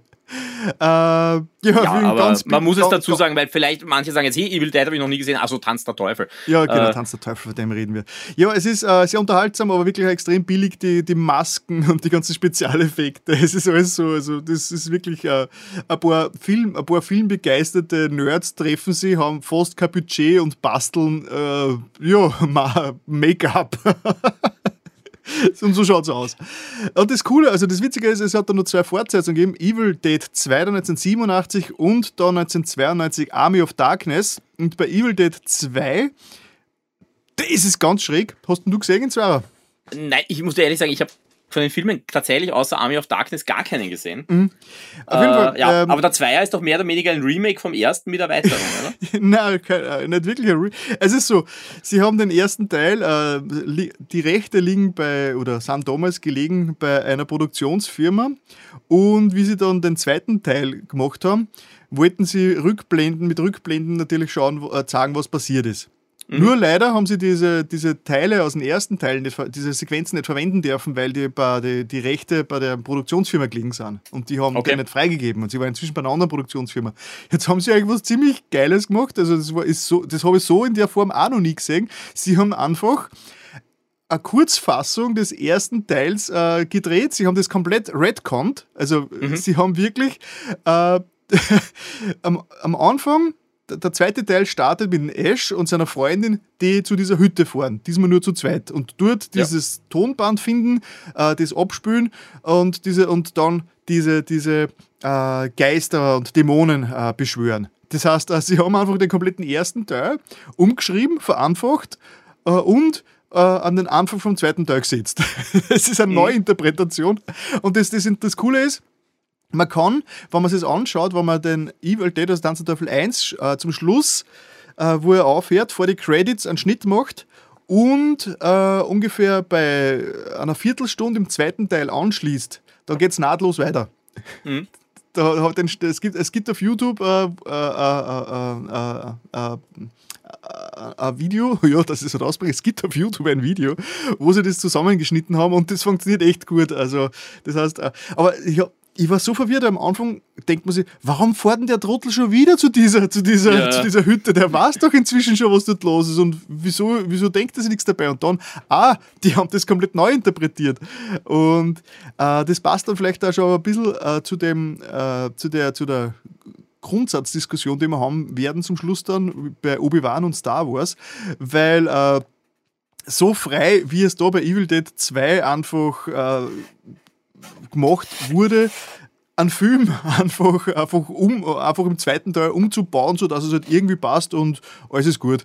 Das ja. so, ein Scheiß, so eine Scheiß drauf Änderung habe ich echt noch nie gesehen. Aber sie haben halt keine andere, keine andere Wahl gehabt, weil sie haben die Rückblende nicht, äh, ja, nicht äh, verwenden dürfen. Jetzt ist, sie hätten das Ding eigentlich, der Zwarer passt aber jetzt auch nicht. Evil Dead 2, Tanzerteufel 2, ist man erwartet, dass es eine nahtlose Fortsetzung ist, aber eigentlich ist es ein, ein, ein, ein Remake und eine, äh, eine Neuinterpretation. das ist ganz mhm, schräg. Da, da, genau. dann das mit der Reisegruppe, oder? Da kommt, da kommt dann, also die Reisegruppe, die andere, die, die wie heißt die, Cheryl? Kommt die dann um, dahin, ähm, oder? Bin man nicht mehr, also wie gesagt, das ist jetzt schon wieder vier Wochen Ich, ich glaube, mich erinnern zu können, im Musical ist der zweite, der zweite Film der zweite Akt.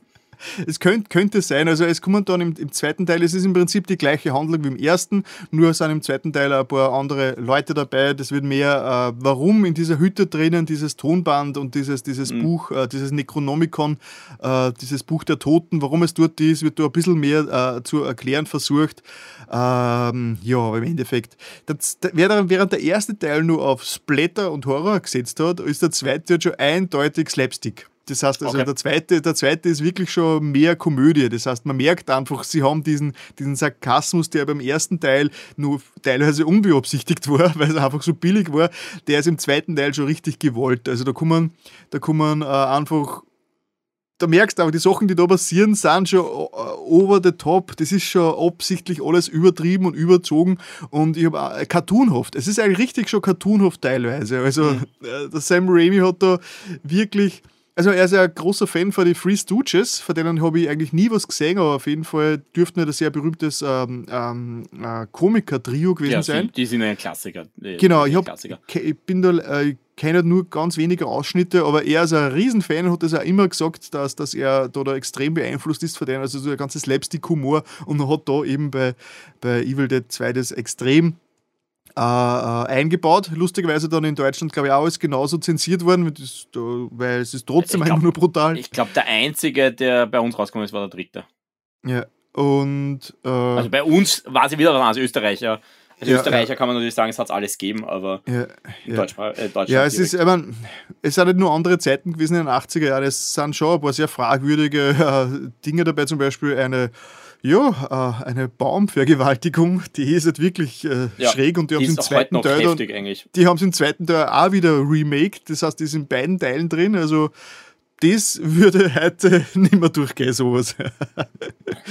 ja, ich glaube in der Szene noch immer. Also man darf ja nicht vergessen, es werden auch heute noch so, so, so diese Indie, ja. Also jedenfalls sind halt wirklich Indie-Projekte, minimalistische Horrorfilme gemacht. Und ich meine, dafür gibt es schon einen Markt. Ja. ja. aber die, die würden wahrscheinlich nicht so rauskommen, wie Evil Dead ja. halt damals ja. dann doch rausgekommen ist. Ist jetzt das nach, im Nachhinein gesehen vielleicht ein bisschen, äh, kann man schwer beurteilen, weil das halt Evil Dead, äh, Tanz der Teufel, heute einen riesen Namen hat. Sam Raimi halt weltberühmt und ein Superstar mehr oder weniger. Äh, und damals waren es wahrscheinlich trotzdem nur erfolgreichere äh, ja, Schmuddelfilme oder keine Ahnung, wie man es nennen soll. Ja, aber gut, das, er ist ja nicht der Einzige. Also mir, mir, mir fällt halt da immer sofort die Parallele auf zu einem Peter Jackson. Dem ist ja, ja lust, lust, lustigerweise, Peter Jackson hat dann ein bisschen später, hat, hat eigentlich auch Ende 80er, Anfang 90er dann angefangen und lustigerweise in allem, was ich mir da so eingelesen habe über Tanz der Teufel, das ist nie irgendwie parallel genannt worden. Der Peter Jackson hat glaube ich, nie so richtig Tanz der Teufel oder was als Vorbild genommen, sondern immer, immer andere Sachen. Also das heißt, das ist vielleicht täuschen wir jetzt da, aber das ist, glaube ich, ein bisschen parallel entstanden. Obwohl im Endeffekt natürlich Brain Dead und diese frühen Peter Jackson äh, Splatter-Geschichten äh, komplett den gleichen Vibe haben, natürlich. Ja, und einfach, einfach eine ähnliche Geschichte, ne? weil die kommen ja. halt genau von diesen Splatter-Filmen und machen dann plötzlich Mainstream. Und ja, zumindest ja. bei Peter Jackson, ich habe es weniger beim Sam Raimi mitgekriegt, aber beim Peter Jackson hat man es dann doch mitgekriegt, wie es ja dann schon diesen Aufschrei gegeben hat, ist dann geheißen, Moment, der macht Herr der Ringe. Ja, genau, das war echt schräg. Ja. Vom, vom Braindead auf Herr der Ringe ist halt schon irgendwie ein wahnsinniger Sprung, obwohl natürlich dazwischen andere Filme waren. Ja, ja. Genau, genau. Also das war dann der zweite Teil. Ähm, schon mehr Production Value, alles schon ein bisschen besser gemacht, viel, viel lustiger alles, aber in, und insgesamt, insgesamt äh, auch noch sehr charmant, aber nicht mehr ganz so charmant wie der erste. Und dann die, äh, der Evil Dead 2, und das ist ein bisschen schade, äh, das ist leider nicht durchgegangen, der, der, der Schmäh, sie wollten Evil Dead 3, hat eigentlich Medieval Dead Kassen. Mhm. Evil Medieval, also Mittelalter. Äh, hätte eigentlich eine Wortspielerei werden sollen. Äh, der dritte Teil hätte Medieval Dead hassen sollen und deswegen ist er zum Ende von Evil Dead 2 wird der Ash, warum auch immer, da in a, durch ein Dimensionstor ins Mittelalter zurückversetzt und es endet, dass er und sein Auto ähm, seine Kettensäge äh, im Mittelalter äh, landen und er dort einen ganz schlecht animierten äh, Dämon äh, umbringen muss. So endet quasi der zweite Teil. Und der dritte Teil, da haben sie wieder alles redconnt. Der fängt gut an, wo der, der zweite aufgehört hat, aber sie haben wieder alles umgeschnitten. Das heißt, die Sequenz, die, die, die zum Schluss vom zweiten Teil war, haben sie im dritten Teil neu gedreht, aber die da passieren ganz andere Dinge. Das heißt, sie haben, okay. sie haben schon wieder draufgeschissen, einfach alles umdraht.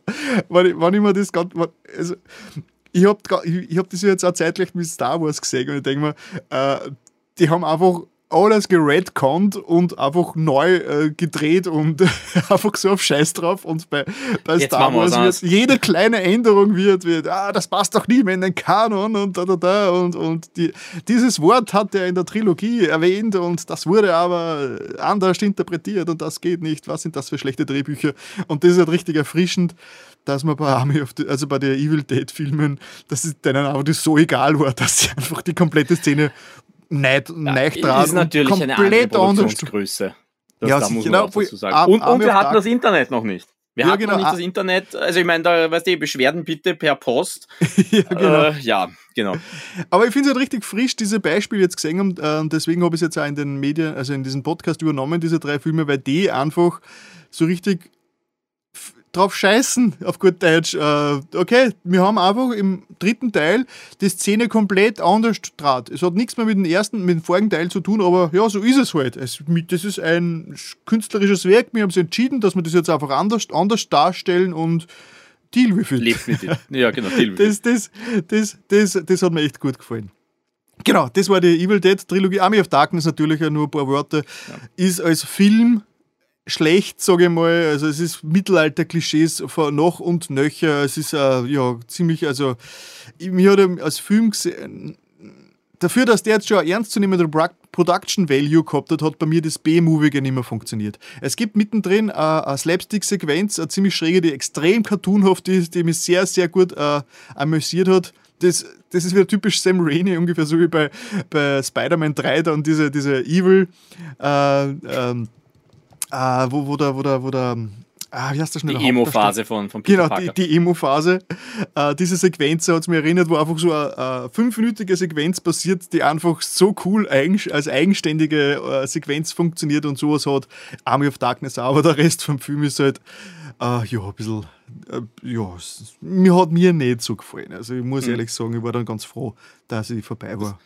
das Musical lässt ja Army of Darkness aus. Also muss man ja. dazu sagen. Äh, außer, ich glaube, der, der, der, der, Schluss vom Musical ist dann der Schluss von Army mhm. of Darkness. Also das, wo er dann Spoiler zurück ist. Ja. Obwohl, das man muss schon sagen, der Schluss von Army of Darkness ähm, ist ja dann, wo er wieder in der, wo, Spoiler, in der, in der Jetztzeit ist, in seinem, also, also der Ash wird ja dann irgendwann einmal zum, mhm. zum ähm, äh, Maschinen nein, in einem, in einem, in einem Bauhandel arbeitet und mhm. deswegen kennt er sich auch mit Kettensägen und so, so gut aus. Das haben sie dann irgendwann einmal redconnt, okay, warum ist er so ein Bastlerprofi? Ah ja, er arbeitet in einem Baumarkt und deswegen kennt er sich mhm. mit Kettensägen und allem Werkzeugmaterial so gut aus. Und der Schluss ist schon sehr over Der Schluss von Army of Dead ist schon wieder sehr geil. Mhm. Äh, jo. Ah, ja. Die Serie, die dann äh, 2000, 14 herum, glaube ich, gemacht worden ist. Äh, drei Staffeln äh, Ash vs. The Evil Dead. Äh, Habe ich nicht geschaut, die steht aber am Plan. Da bin ich auch schon gespannt, was mich da erwartet. Also, da wird quasi die Geschichte weitergeführt von Army of Darkness in Serienform. Äh, ja, aber da werde demnächst, demnächst Auskunft drüber, drüber geben. Ja, das waren die Evil Dead, also Tanz der Teufel Filme. Das so. dritte heißt ja bei uns auch nicht Tanz der Teufel, muss man dazu sagen. ja nicht Tanz der ja, Teufel. Army also, of da heißt dann auch Army of Darkness. Also da wird genau, Army of, alle hassen Army of Darkness. Genau. Ja. Also amüsant auf jeden Fall. Vor allem, wenn ja. man es ein bisschen als Film, als Filmhistorie betrachtet. Und als Trash. Natürlich. und als Trash, ja, aber. Und als Trash, ja. Ich, ich glaube, das ist auch das, vielleicht da noch ganz kurz, das ist natürlich auch interessant, was, was, was damals ein absoluter Indexfall war, ist halt heute Trash mit einem bisschen ja. Lachfaktor. Also es ist bei weitem nicht mehr so, dass es jetzt, dass man jetzt sagt, oh mein Gott, das ist eine Katastrophe. Ja, ich meine, es ist wirklich, also man kann, man kann sie Evil Dead 1 oder Tanz der Teufel gar nicht anschauen und das ernst nehmen. Das ist wirklich, das geht einfach nicht. Das Ding ist einfach von vorn bis hinten äh, nur, nur eigentlich zum Lochen. ja, aber das ist halt auch eine Sache der Special Effects. Das ist genauso wie die Diskussionen bei den Videospielen, wo man es halt mehr kennen, wo es dann auch heißt, damals, boah, das war hyperrealistische Tötung äh, und du denkst da, habt, redet ihr gerade echt von Doom? Eins. also ich meine, das hat sich einfach weiterentwickelt, ja. Äh, ja. Und, und das, das ist ja auch der Grund, warum sie es dann teilweise anstoßen können und sagen können, okay, bitte können wir uns das nach heutigen Ansta an Maßstäben nochmal anschauen. Und da kommen sie dann oft drauf, naja, eigentlich habt ihr recht, das hat am Index nichts mehr zu suchen. Ja. Ja. Cool. Du, du äh, hast nein, ich, würd, warte mal, ich habe ich hab weniger als du, darum würde ich sagen, bleib beim Horror. Mach du, noch, mach, mach du noch ein zweites Horror. Okay, okay. Stranger Things, die vierte Staffel. Hast du geschaut? Bist du Stranger Things? Nein, noch nicht. Ähm... Steht ganz weit auf meiner Liste, weil okay. äh, ich bin halt mit der dritten Staffel stehen geblieben. Äh, aber ich bin halt jetzt einfach noch hängen geblieben. Äh, okay, aber du hast, du hast die äh, dritte geschaut, oder was? Die dritte habe ich gesehen, ja. Mhm. Aber du kannst ruhig reinwerfen, ich weiß ein bisschen was. Also mich, wegen ja. mir brauchst du nicht auf Spoiler aufpassen. Ja, ja. Nein, wegen äh, denen da draußen vielleicht schon, also genau. waren sie. Genau, genau. Nein, ich werde versuchen, nicht zu, nicht, nicht zu spoilern und auch kurz halten, weil auch die ist ja nicht durch die Staffel. Sie haben ja die ersten acht Folgen, oder waren es acht sieben. Folgen? Sieben, sieben Folgen. Sieben. Die ersten sieben Folgen sind äh, ganz normal erschienen auf Netflix äh, und die letzten beiden kommen dann nächste Woche, also Anfang Juli, was ich In absoluter hab. Überlänge. Genau, zwei Episoden, der erste knapp zwei Stunden, also eineinhalb, zwei Stunden, die zweite wirklich zweieinhalb Stunden. Das heißt, also. Ja, zwei Stunden haben, 17, sie sind schon ein bisschen runtergerutscht. Aber also, sie haben halt einfach vier, sie haben mehr oder weniger äh, vier Episoden zu zwei Filmen zusammengebaut, wenn man so will. Also, keine Ahnung, wie, wie diese Entscheidung gefallen ist, aber. Äh, warum sie es nicht in vier weiteren Episoden rausgebracht haben, vielleicht irgendwas Vertragliches, vielleicht haben sie Ich glaube eher, dass es dramaturgisch keinen Sinn macht. Ich glaube, dass es dramaturgisch ja. keinen Sinn macht, die Episoden zu teilen. Das ist ja. bei Serien doch immer schwierig, wenn du sagst, so, nach 45 Minuten muss Schluss sein. Ja, und es macht kein, dramaturgisch keinen Sinn. Serien äh, schreiben ist gar nicht so einfach, glaube ich. Ja, und da haben sie halt gesagt, das macht mehr Sinn. Ja. Na, also wenn wir jetzt sehen, dann bei diesen Folgen, es waren ja die, die Episoden von, von Stranger Things 4 schon sehr lang. Da waren ja teilweise schon 1 Stunde 20 Folgen dabei. Ja, habe ich also auch schon das, gehört, ja.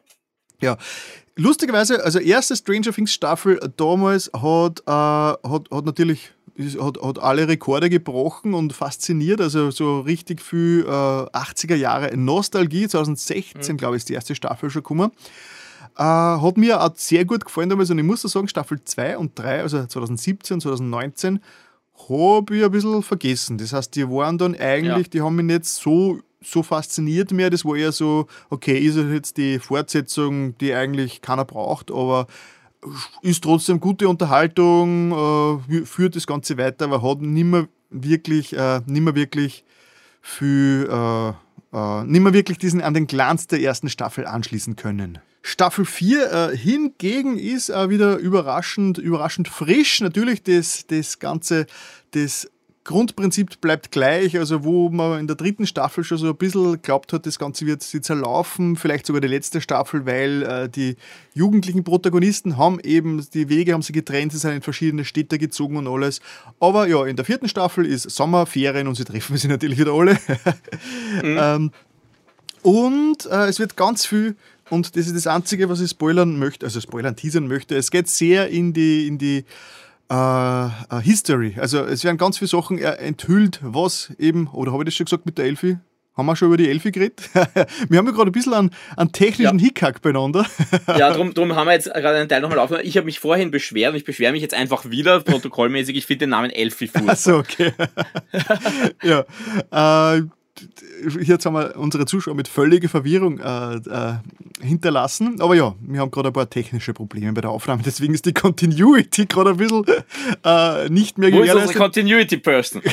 ja, äh, genau. Äh, Elfie oder Eleven auf Englisch äh, und die, die, die, die jüngste im Bunde es, wird, es geht ziemlich viel in ihre Richtung, warum sie so ist, wie sie ist, wieder mal und äh, wo sie herkommt. Und ja, es ist sehr interessant. Und es, es, ich kann es nicht genau niedernageln, warum, warum äh, die vierte Staffel mir besser gefällt, aber sie wirkt einfach wieder, äh, einfach, sie wirkt einfach wieder besser, durchdachter, frischer.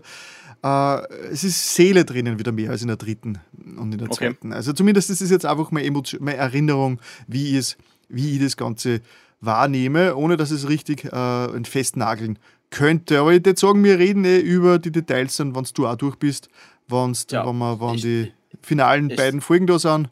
Und es steht am Plan. Es ist, ja, momentan sind noch ein paar andere Sachen, die ich fertig schauen muss, aber es wird ja eh weniger. Also, wie gesagt, Obi-Wan ja, ist ja schon weg. ja, obwohl Obi-Wan ist halt sehr kurz im Vergleich. Also, Obi-Wan hat eine, eine Gesamtlaufzeit für die sechs Folgen zu halt äh, drei oder vier Stunden. Lass es, drei, lass es vier Stunden sein. Äh, ja, ja, und.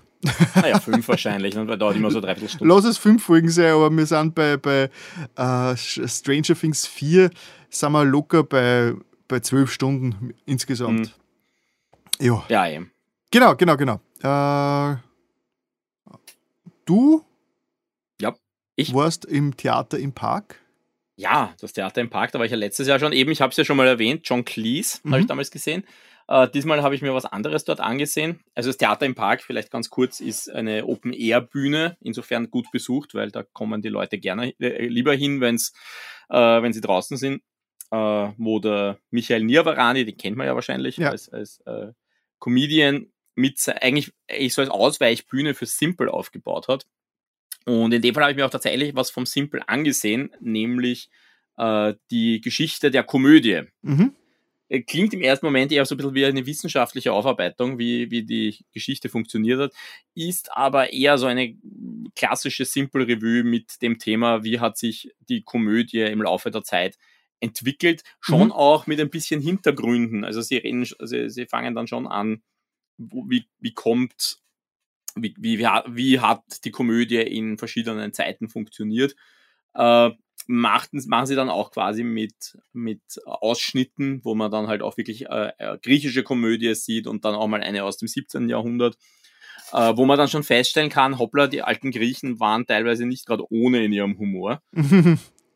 Äh, also da, da wird als Beispiel, ich spreche jetzt sicher wieder falsch aus, meine Schwester hat letztens schon mit mir geschimpft, äh, die Lysistrata zum Beispiel haben sie drin. Äh, wer die kennt, ich weiß nicht, sagt die dir was? Ja. Also sagt die dir was? Also eine griechische Komödie, wo es darum geht, dass Sparta und Athen Krieg führen und quasi die Frauen wollen unbedingt den Frieden haben und die Männer, ich schlage uns den Schädel ein und daraufhin beschließen die Frauen von beiden Stadtstaaten, äh, es gibt einfach so lange keinen Sex, bis die Männer endlich Frieden schließen. wie lange wie lang funktioniert das? Äh, es, es, es, es, es, dauert nicht lang, bis sie Frieden schließen. sehr schön, sehr schön.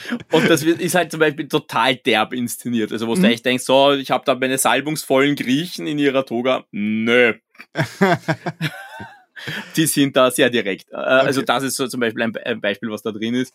Und natürlich das Klassische, was man vom Simple so ein bisschen erwartet mit den Konferenzen, wo sie dazwischen halt auch einfach sehr viel Situationshumor machen, äh, wo auch mal ein Sketch ist, nur wer hat im Aufzug gefurzt. äh, ja, gibt's natürlich auch da drin. Äh, war ein netter Abend, wo man sich so zwei Stunden, knapp, knapp unter zwei Stunden sogar, aber, aber auch ohne Pause, muss man dazu sagen, äh, was zum Lachen holen hat können. Und wir haben halt alle festgestellt, es war so ein bisschen ein Hirn-aus-Moment, aber ein Hirn-aus, wo man sich mhm. unterhalten hat lassen können. Wie oft also, wird es, äh, wie oft läuft das Stück?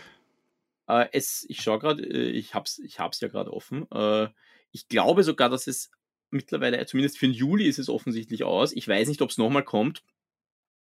Äh, war, ja, kann man sich anschauen, die machen jetzt auch wieder andere Sachen. Also das Theater im Park ist ja noch eine Weile in Betrieb. Also äh, nein, Blödsinn, ist, im Juli läuft es noch. Es läuft noch mhm. im Juli ein paar Mal, so rum.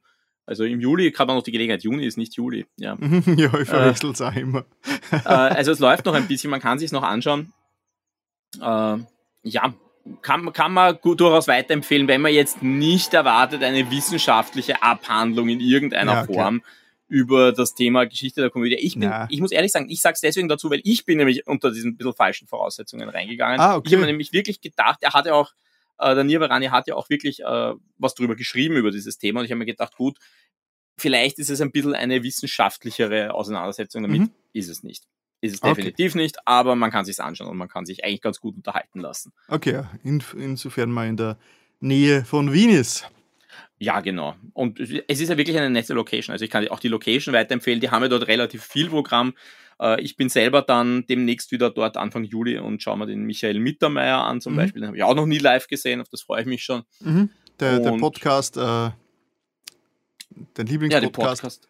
Ja, ja, Lieblingspodcast, aber da bin ich jetzt auch schon durch. Ich, hab, ich muss ehrlich sagen, ich hoffe, dass da bald Nachschub kommt. okay. Ich habe schon Entzugserscheinungen. Ja. Aber ja, also kann man sich anschauen, kann man, kann man weiterempfehlen. Äh, ja. Macht Spaß, wenn man sich, gerade jetzt momentan, man ist eh immer froh, wenn es ein bisschen leichter ist, glaube ich. Man muss nicht immer Hardcore und zu mhm. viel zum Überlegen haben. Jo, äh, die Geschichte der Komödie im Theater im Park. Genau. Ich habe wieder eine sehr große, ich bin heute wirklich äh, fast nur Sachen, die mich überrascht haben, positiv.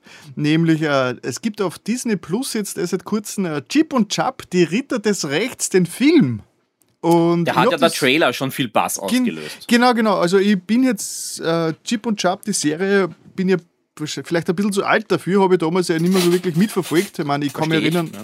ich kann mich an die, an die NES-Spiele erinnern, aber die Serie selbst hat jetzt keine große Nostalgie ausgelöst bei mir. Deswegen war der Film jetzt auch nicht so auf meiner, auf meiner Liste. Und dann habe ich mir ihn angeschaut, neulich, weil ich doch relativ viel positives Feedback drüber gehört habe und es ist komplett erfüllt worden. Der, eine riesen Empfehlung, Chip und Chap, die Ritter des Rechts auf Disney Plus, unbedingt anschauen. Wird ja von manchen tatsächlich verglichen mit Roger Rabbit. Ja, es ist, es ist so. Also die Prämisse davon ist, äh, man muss sich vorstellen, in dieser Welt von Chip und Chap, von diesem Film ist es so, dass äh, Zeichentrickfiguren wie Schauspieler sind. Das heißt, die, wenn sie in der richtigen Welt äh, existieren. Also ein bisschen wie bei, wie bei Roger Rabbit. Nur bei Roger Rabbit ist ganz klar zwischen Toons und Menschen unterschieden worden. Und mhm. bei Chip und Chap, bei diesem Film, ist es einfach so, als wären einfach die, die, die, die Comic, also die, die Zeichentrick-Charaktere, wie waren das wirklich einfach, die leben einfach in der wirklichen Welt und spielen eine Rolle und du, du und die interagieren einfach. Das heißt, die Menschen leben mit den, mit den Comicfiguren einfach in der gleichen Welt, mit den, sind einfach ganz normal ihre Nachbarn, was auch immer.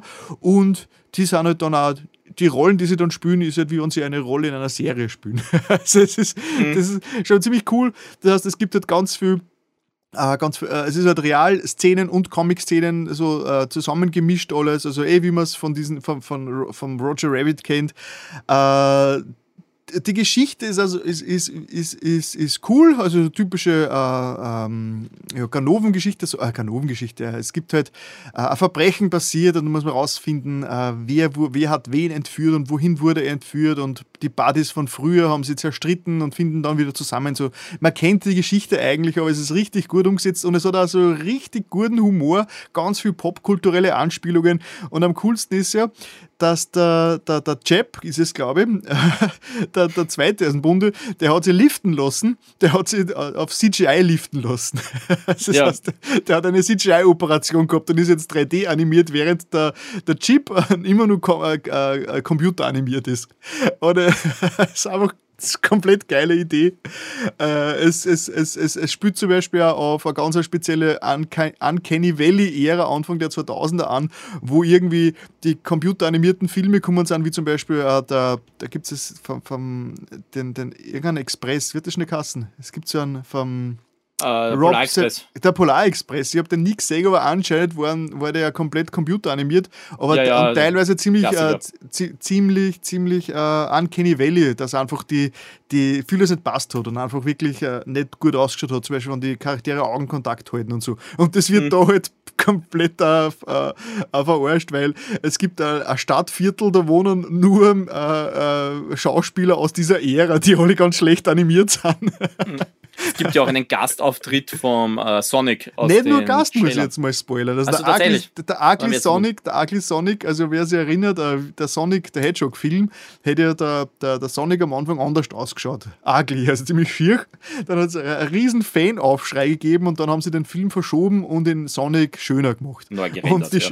die schiere Version von, äh, die ursprüngliche Version äh, existiert im Chip und Chap auch als Schauspieler, der auf, auf, auf irgendwelchen ähm, ja, Comic-Cons herumsitzt und äh, traurig ist, dass, dass, er, äh, dass, er kein, dass, dass der Film nichts geworden ist mit ihm als Hauptdarsteller.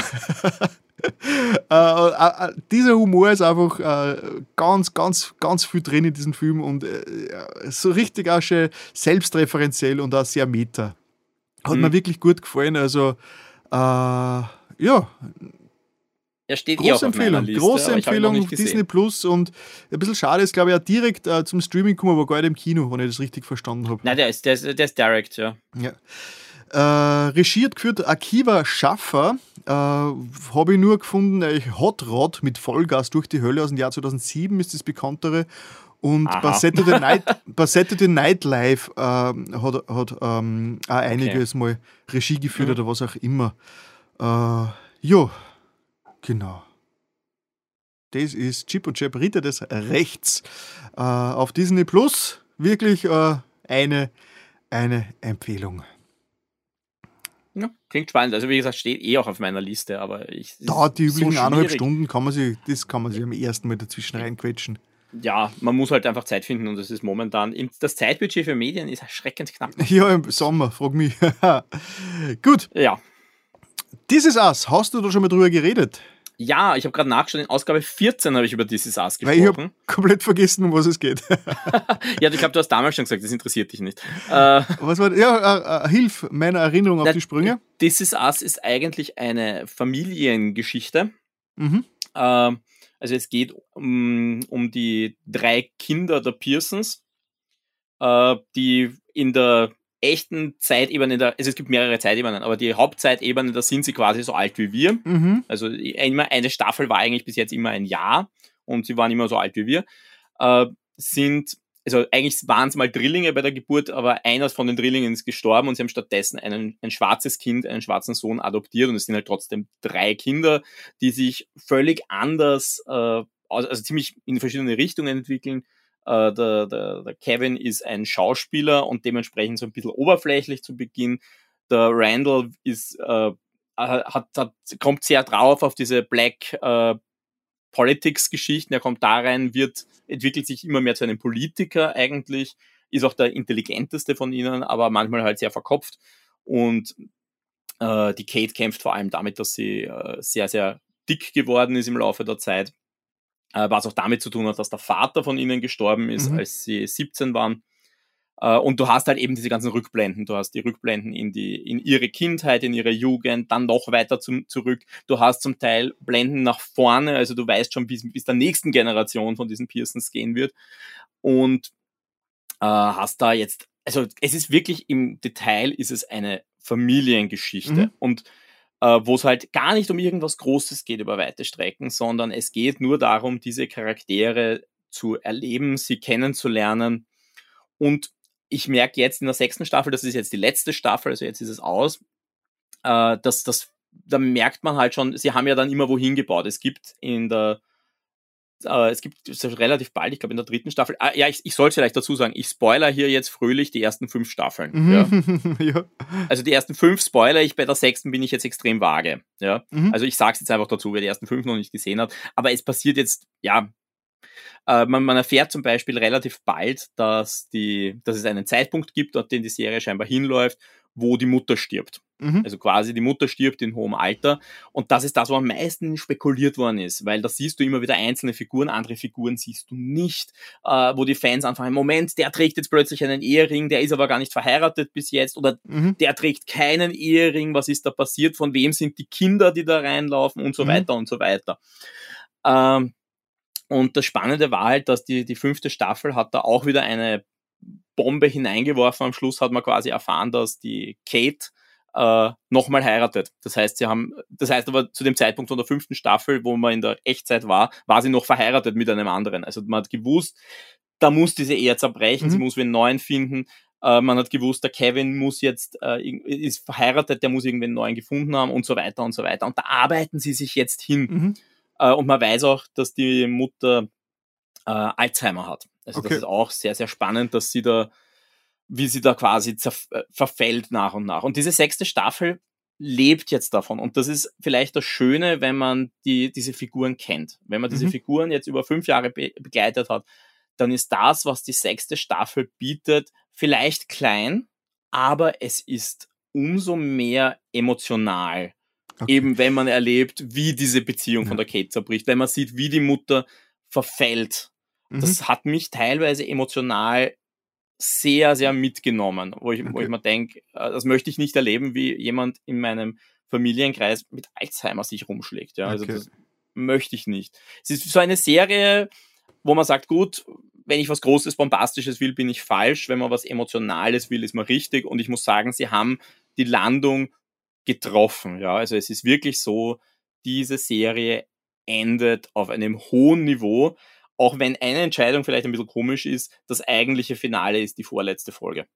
Ah, okay. Und dann gibt's halt noch eine Folge so als Epilog. Also das, das ist vielleicht der einzige Spoiler, den ich da reinsetze, aber ich sage euch nicht, was passiert. okay. Ja, ich kann jetzt gar nicht viel dazu sagen, weil ich sicher in Folge 14, glaube ich, was, wahrscheinlich ja. was ähnliches gesagt habe. Deswegen hört euch meinen Senf dazu dort dann.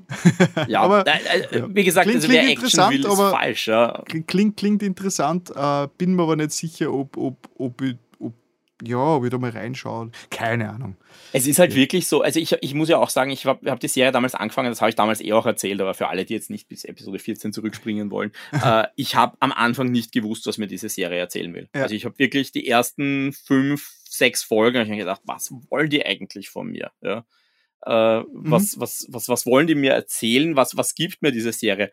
Und dann irgendwann hat es geklickt und ich habe mir gedacht, es ist halt wirklich eine Familiengeschichte und mhm. sie wollen gar nicht spektakulär und überzeichnet sein. Und das, ja, äh, schmeiße ich jetzt auch einfach rein, auch wenn es ein bisschen ein kleiner Spoiler ist zur sechsten. Aber ich meine zum Beispiel eben Kate und Toby, diese Beziehung, wie sie zerbricht, was mich so hart getroffen hat. Und ich glaube, mhm. das versteht jeder, der in einer Beziehung ist. Da passiert nichts Schlimmes oder ja. nichts eigentlich Schlimmes, dass sich die trennen, sondern die leben, die leben sich auseinander. auseinander. Ja. Ja. Äh, es gibt natürlich, wo du denkst, ah, bitte äh, sei nicht so deppert, zu beiden, ja. Aber im Endeffekt, es ist realistisch mhm.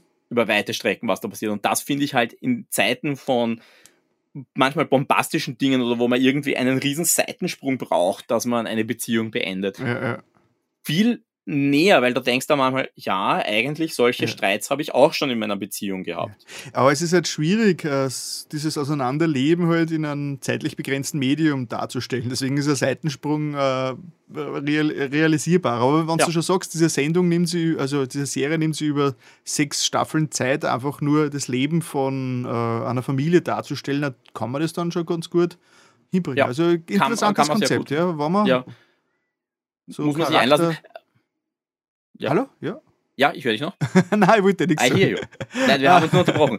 Wir haben uns nur gegenseitig unterbrochen. Ja. Nein, aber ja, man, man, nimmt sich halt wirklich Zeit, in die Charaktere reinzugehen. Die sechste Staffel ist auch insofern ein bisschen anders, weil sie nicht mehr nur ein Jahr macht, sondern die geht auch ein bisschen weiter in die Zukunft. Man merkt auch, die springen da mehr, also mehr in die Zukunft, mhm. aber das ist auch notwendig. Also das okay. ist auch, auch schön, auch weil man die Geschichte beenden wollte. Und man merkt auch, diese Entwick also die, die, die Macher der Serie durften die Serie so beenden, wie sie es vorhatten. Und die sind nicht gezwungen worden, da jetzt irgendwie weiterzumachen, weil die Serie eigentlich im englischsprachigen Raum sehr erfolgreich ist. Okay. Sie ist nur bei uns, ist sie, glaube ich, komplett durchgefallen. Ich glaube, die war auf Pro 7 und hat nicht mal die erste Staffel überlebt. Äh, bei beim, beim, im, im englischsprachigen Raum, das ist ein regelmäßiger Emmy-Kandidat. Okay. Und man sagt, also der Bass ist natürlich, aber da sind auch die Fans dabei, die sagen alle, die Darstellerin von der Mutter, die müsste eigentlich jetzt sämtliche Preise abräumen. Mhm. Äh, das ist die, die Mandy Moore, die man vielleicht kennt als, äh, ich kenne sie vor allem als Sängerin, beziehungsweise als Synchronstimme, die englische Synchronstimme von Rapunzel im Disney-Film. Äh, und die spielt die halt wirklich, die, die Mutter von 20 bis, äh, bis eben bis zu ihrem Tod. Und dafür, dass die 30 ist, die, die, mhm. die ist nicht so alt, ja der nimmst du einfach diesen Verfall und diese alte Frau so gut ab. Okay, also gut ab, was die da schauspielerisch rei äh, reißt. Also wenn die nicht bei den Preisen irgendwie gewürdigt wird, dann ist irgendwas komplett schief gelaufen. Okay. Ja, na, es klingt ja, es klingt ja eh sehr interessant. Also zumindest, zumindest äh, zu wissen, dass es diese Serie gibt und vielleicht ergibt, äh, ist schon mal ein schon mal gut und vielleicht ergibt es sie ja. Ja, es gibt sie auch, es gibt sie lustigerweise gerade auf zwei Streaming-Services. Ich, äh, also es gibt sie auf Disney und ich glaube, das zweite ist Prime oder ist es Netflix. Eine von beiden hat sie auch. Aus irgendeinem Grund haben sie die, haben sie die ja. beide. Ich weiß nicht, was da schiefgelaufen ist bei den Lizenzdeals. Aber ja, es gibt, sie auf, es gibt sie auf jeden Fall auch bei uns im Streaming. Okay. Gut, mein, also der letzte Punkt, bevor wir dann zum Medienmacher-Update und zum großen Diskussionsthema kommen, ist, äh, ja, ich habe endlich äh, ähm, Children of Dune, also äh, die Kinder des Wüstenbleten, fertig gelesen zum äh, zweiten Mal also. und habe mir dann danach eben die DVD endlich angeschaut, die Serie, die mhm. Miniserie von damals. Ich habe ja damals schon mal die, die erste Miniserie da diese quasi nur um das erste Buch, also das ursprüngliche Dune-Buch gedreht habe. Die habe ich ja damals schon mal besprochen. Äh, die hat mir echt ganz gut gefallen. Deswegen war ich fast ein bisschen gehypt auf Children of Dune. Also die, da haben sie äh, Der Herr des Wüstenblüten und Kinder des Wüstenblüten zusammengefasst, diese zwei Bücher, weil ja das eine recht kurz ist. Und anfänglich war ich ja relativ gehypt weil offensichtlich die Produktionsqualität von Children of Dune also, äh, ist ein bisschen höher als die vom ersten gewesen. Der Soundtrack hat auch ziemlich, hat sich auch ziemlich cooler gehört, aber ich bin dann leider relativ schnell ernüchtert. Und ja, im Endeffekt hat sich wieder mal bewahrheitet, dass äh, um, das Umsetzen von einem Medium in ein anderes einfach äh, ja, nicht so leicht ist, weil sie haben bei, Jill, bei der Miniserie versucht, wirklich sehr, sehr äh, ins Detail zu gehen und Sachen, äh, alles, möglichst viel, was im Buch passiert, auch rüber zu retten, obwohl manche Sachen haben sie, haben sie umgeändert, das teilweise ein bisschen fragwürdig, ja. das teilweise ein bisschen fragwürdig ist. Aber im Endeffekt funktioniert Children of Dune, die Miniserie, für mich einfach nicht mehr. Es ist einfach in zu kurzer Zeit zu viel reingesteckt. Äh, das hat er zielgruppenmäßig ist es auch ein bisschen schwierig, weil richtig genießen kann man Children of Dune so in dieser Episodenform eigentlich nur, wo man das Original kennt, weil sonst ist es eigentlich relativ witzlos, weil es wird einfach viel geredet. Aber wenn man es kennt, dann sind teilweise die Änderungen, die sie gemacht haben, sind, sind, sind äh, einfach enttäuschend, weil man merkt, die Änderungen, die sie gemacht haben, sind gemacht worden, um das Ganze verständlicher zu machen für ein Publikum, die die Materie nicht kennt, aber Publikum, die die, die, die, die Buchverlage nicht kennt, mhm. Hätte mit dieser Serie sowieso keinen Spaß. Also es ist ganz, ganz schwierig, ganz schwierig. Also und da habe ich mir gedacht, es ist vielleicht ganz gut, wie die aktuelle Verfilmung gelöst ist, dass sie einfach wirklich 80 Prozent von vom ersten Dune-Buch rausschmeißen und nur die Essen Essenz drinnen lassen, ist vielleicht eh die beste Lösung, weil möglichst viel rüber retten und umsetzen und nacherzählen in Serienform hat nicht funktioniert bei, mhm. äh, bei der DVD. Also es ist ich war dann zum Schluss relativ enttäuscht. Vor allem, sie haben dann wirklich die in, in Leto und die Gani haben sie so umgeschrieben, im, also im Vergleich zur, zur, zur, Buchform, dass eigentlich die, nichts überbleibt aus der, aus der Hauptintention. Das hat mich. Wie, wie hast du in Erinnerung, die DVD? Äh, ich, ich habe es lustigerweise gar nicht so schlecht in, äh, in Erinnerung, was auch, glaube ich, daran lag, ich habe die zuerst gesehen. Ah, okay. Ich glaube, ich habe die andere Dune-Verfilmung erst nachher gesehen. Äh, ja, aber es ist auch ehrlich gesagt, ich glaube, es ist 20 Jahre her, dass ich sie gesehen habe. Ich habe sie mir schon ewig nicht mehr, ja. mehr angesehen. Für mich ist vor allem hängen geblieben, es war das erste Mal, dass ich den James McAvoy gesehen habe. Ja. Na, er spielt der ja dann tatsächlich eine gewisse Karriere gemacht. Ja, er spielt das sehr, sehr gut, aber sie haben einfach die, also sie die Zwillinge so umgeschrieben in der Serie, dass das, das eigentlich, das geht fast schon in, das, das geht fast schon in David Lynch Niveau, wie einfach Sachen geändert worden sind und einfach zu weit weg sind von dem, was sie eigentlich, was sie eigentlich darstellen sollen. Also fertig werden mit dem Buch und direkt dann die Miniserie schauen, hat überhaupt nicht funktioniert bei mir. Mhm. Ich war dann leider ein bisschen enttäuscht. Es hat sich, ah, also kann es nicht wirklich empfehlen. Es ist, man kann es mal anschauen, wenn man Fan ist, dass man es gesehen hat. Okay, das so wie ich das gemacht habe, aber eine richtige, okay, eine richtige Empfehlung ist es nicht. ah ja, leider. Ja, leider. also ich kann mich zu wenig erinnern, muss ich ehrlich sagen. Also es ist so ein Ding, das habe ich irgendwie seit 20 Jahren, glaube ich, in meinem DVD-Schrank stehen und habe es mir nicht mehr angesehen seitdem. Ich glaube, ich habe es damals auf der Pro7-Ausstrahlung gesehen sogar. Ich habe es damals, glaube ich, sogar noch im linearen Fernsehen gesehen und habe es mir danach sogar gekauft. Aber ja, ja danach ja. nicht mehr angeschaut. Ja, ist so wie zum Beispiel, zum Beispiel, wie der Leto dann äh, seine Verwandlung beginnt, äh, wie, er, wie in die Sandforellen, äh, äh, wie er sich mit ihnen vereint und dann langsam schon diese, diese, diese, diese neue Haut bildet. Äh, er ist dann voll stolz drauf und, und der, der äh, der, der, Paul äh, als, als Prediger ist auch voll stolz drauf, dass er seinen Weg dann doch weiterführt und die, die Garnik freut sich. Ja, cool, schau, was du Ja, das ist jetzt, komm, wir haben das alles schon gespoilert. wir haben das schon mehrmals gespoilert. Paul haben wir erwähnt. Ich bin mir gar nicht sicher, ob wir den Paul jemals erwähnt haben im dritten Buch. ja, ich meine, ich hab's, ja, okay, Entschuldigung. Ich glaube, das ist jetzt wirklich etwas, das, das Buch ist 30 Jahre alt. Also. Mehr, oder? Nein, Deutlich ist, mehr. Äh, der, die 8, ja, 40, ja, stimmt, Anfang der 80er, glaube ich, war es herum. Oder 70er? Na, das müsste was in den 70ern sein. Hm, ich glaube, dass 86 Kinder, gestorben. Ich, ich, Achso, ja. Ja, wurscht, jetzt habe ich es jetzt, hab ich, hab jetzt Danach hat er noch, noch drei Filme, äh, noch drei Bücher schreiben müssen. Ja, ja. Na, ach, ja, ich war dann Anfang sehr gehypt und dann zum Schluss leider, leider, leider, leider sehr enttäuscht. Ja. Aber jetzt lese ich zum zweiten Mal in Gottkaiser. Ich komme einfach, also ich bin, ich bin sehr begeistert von, von Dune. Und, und im, Her im, Herbst kommt dann der 5. September, oder? Mitte September leider erst. Aber ja. Das heißt ja, es ist aber dann eh schwierig, weil jetzt, weil jetzt wird es dann halt wieder weniger abgeschlossen und weil 5, 6, 7, 8 hängen ja dann wieder zusammen. Ja, das Problem ist halt, dass die Neuübersetzung, die ich lese, halt dann immer so mit drei, vier Monaten Abstand rauskommt. Das heißt, ja. ja, aber nur als, als Warnung quasi, wenn du den fünften liest, der, der geht dann wieder eher über wie, ja. wie die früheren Bücher und nicht wie der Gottkaiser, der halt so richtig schön abgesetzt ist. Ja, ja, ja. ja so ist in die Richtung erwarte ich eh. Jo, äh, jo. Ein Kuriosum der Geschichte dieses, dieser Children, also dieser Dune-Miniserie.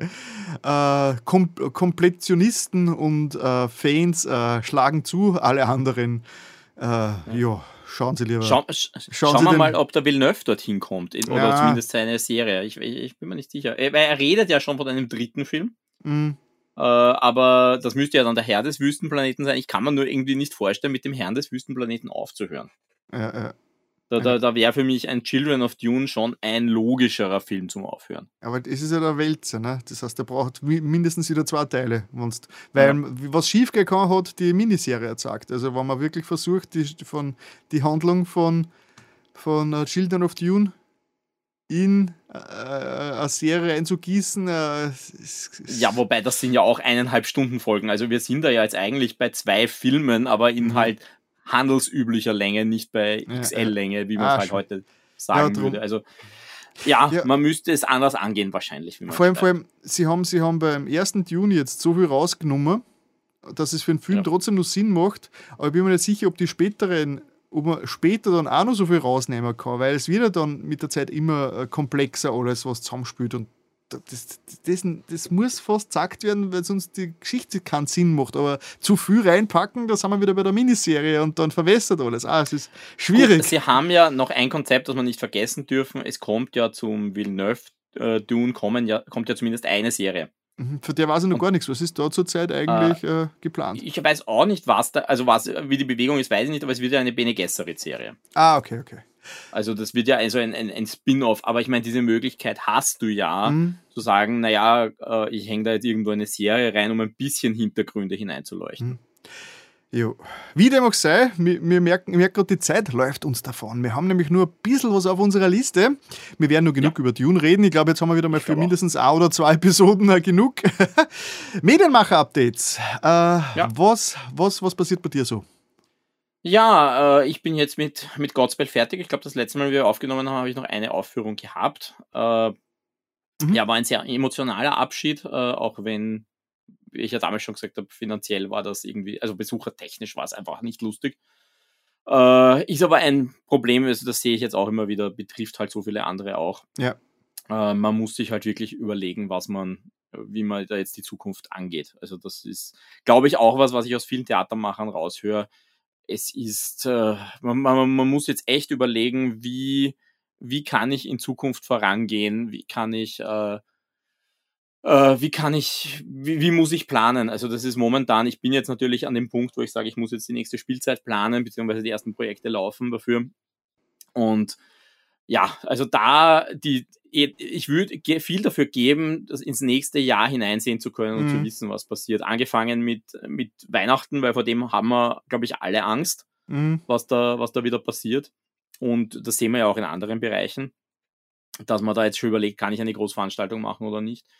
Äh, und mir geht's halt genauso, weil das ist für mich halt ein wichtiges Projekt und wenn das nicht funktioniert, da haut's ein paar Sachen. Und mhm. dann natürlich, wie schaut's nächstes Jahr im Sommer aus? Also auch das ist so ein, mhm, mhm. ein weiteres Thema. Äh, sonst, ich beschäftige mich gerade mit einem, äh, momentan beschäftige ich mich aber eher mit dem, diesem Sommer, weil wir zwei Projekte haben, die die im, die im Sommer anstehen. Wir haben jetzt schon das dritte Musical-Konzert in Wiener Neustadt äh, am 21. Juli auf der Terrasse vom Certe. Mhm. Das haben wir jetzt auch schon zweimal gemacht. Da machen wir ein, ein so ein eineinhalbstündiges äh, Musical-Konzert bei freiem Eintritt, Open Air. Das, ist, äh, sind, äh, das hängt zusammen mit dem Kultursommer, den macht die Stadt Wiener mhm. Neustadt, wo sie quasi lokalen Künstlern, äh, lokale Künstler engagieren, um verschiedene kulturelle Veranstaltungen zu mhm. machen. Und da wart ihr letztes Jahr eher schon, oder? Genau, wir ja. also wir waren schon zweimal, wir waren jetzt schon zweimal, das ist jetzt das dritte Mal. Mhm. Aber ich glaube, wir haben letztes Jahr schon drüber geredet. Ja, ich glaube auch. Ich glaube, vor zwei Jahren gab es das, äh, da waren wir noch nicht an dem Punkt, ja, ja, genau, drum letztes Jahr. ja, genau. Also das haben wir, die haben auch schon gemacht, da sind wir jetzt schon in den Proben. Da haben wir jetzt gerade so ein bisschen eine Probenpause, ist ein bisschen komisch. Wir haben geprobt bis Anfang Juni, jetzt haben wir drei Wochen nichts gemacht und dann im Juli fangen wir wieder an, wie, wie blöd zu proben.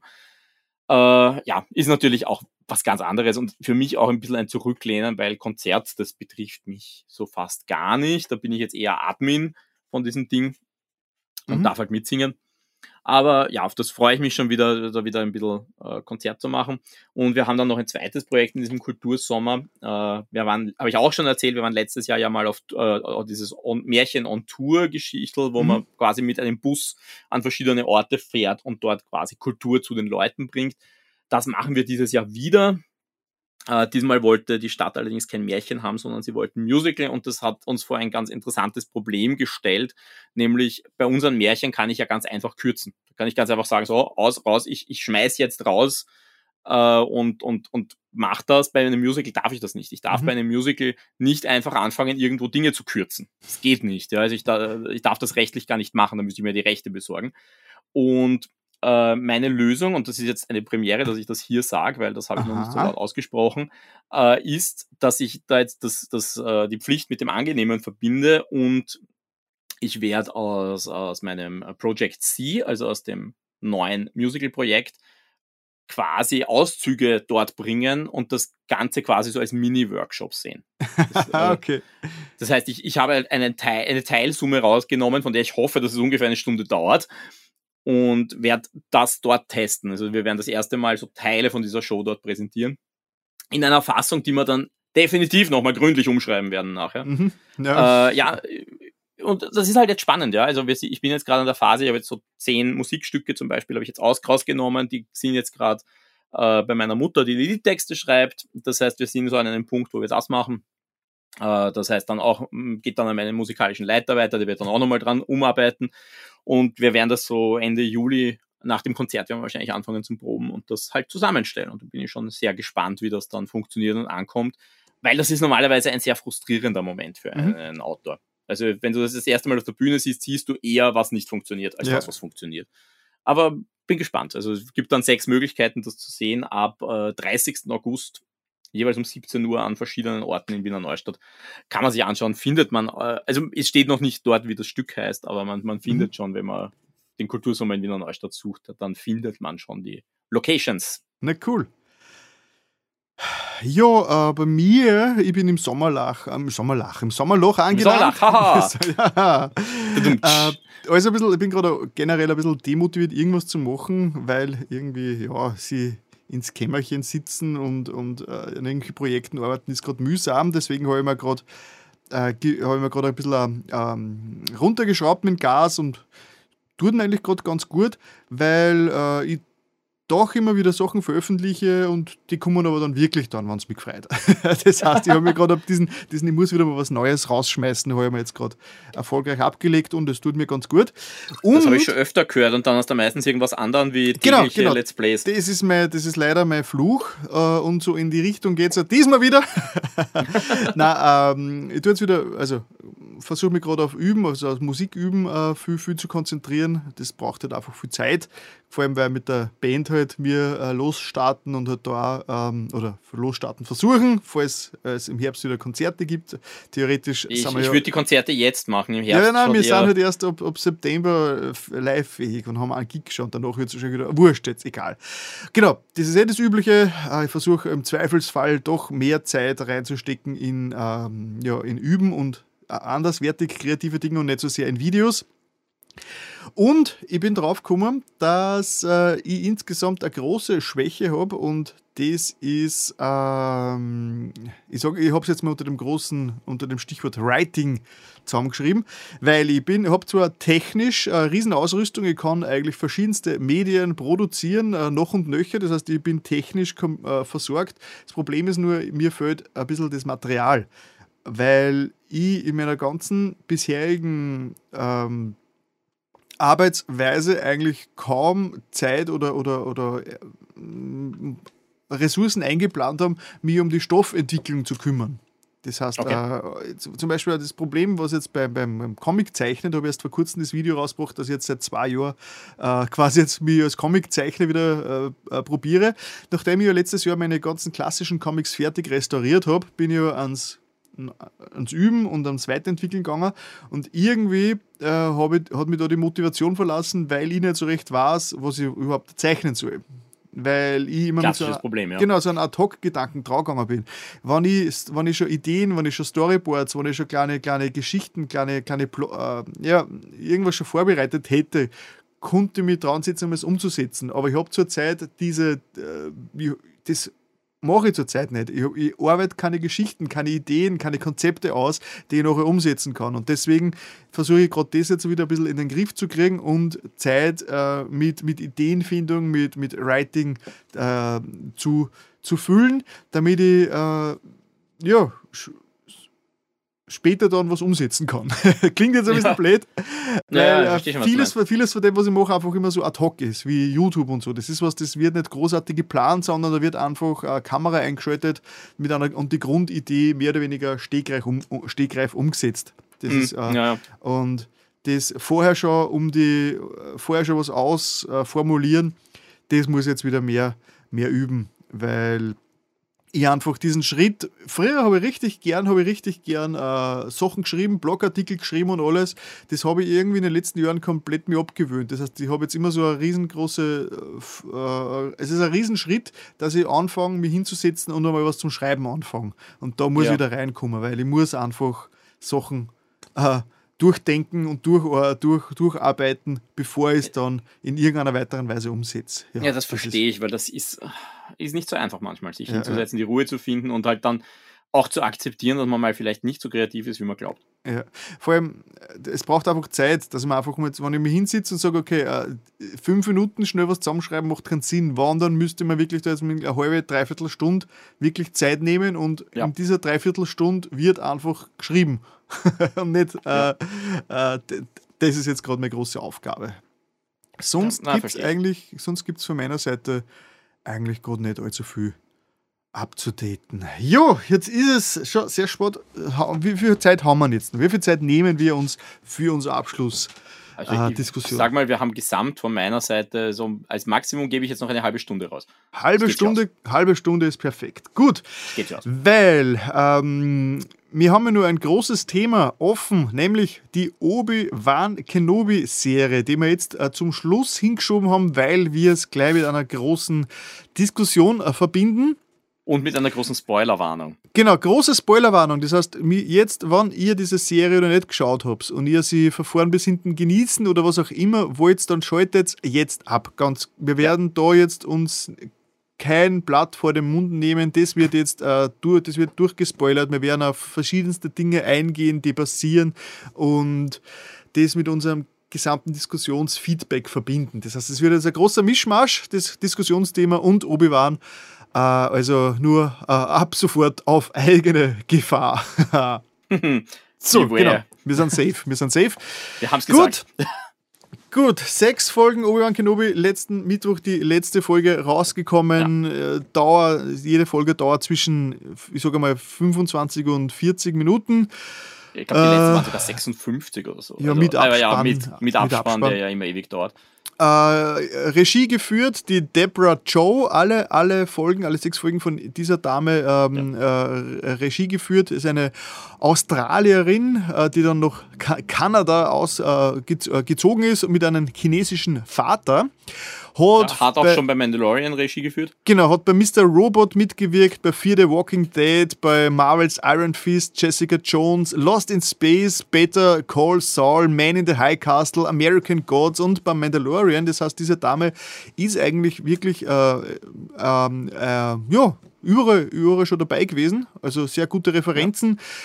Der Writer, also der, der das Drehbuch geschrieben hat, Joby Einer Harold. von, da haben schon ein paar Leute äh, mitgeschrieben, aber ja, der Headwriter. Genau, der Headwriter, den kennt man eigentlich von Army of the Dead. Äh, den habe ich nicht gesehen. Ich weiß auch zurzeit nicht, wie, wie der, wie der, ob der gut oder schlecht ist. Und er arbeitet zurzeit an Transformers, dem nächsten Teil, der die ganze Sache abschließen wird, anscheinend. Die Trans Transformers äh, Franchise, wenn es stimmt. Genau, das sind einmal jetzt einmal so die zwei äh, Macher, die im Rampenlicht stehen werden in der weiteren Diskussion. Ja. Die Regisseurin und der Writer. Genau. Obi-Wan Kenobi. Jeder Star Wars-Fan kennt diese Person natürlich äh, im Teil 6, also A New Hope, äh, gespielt nur vom, vom Alec. Vier? Vier, vier. Ach Gott, diese Zahl. Vier natürlich, vier natürlich, ja. Äh, ich meine, er hat auch in sechs mitgespielt, aber ich. Spoiler! ja. Und in fünf.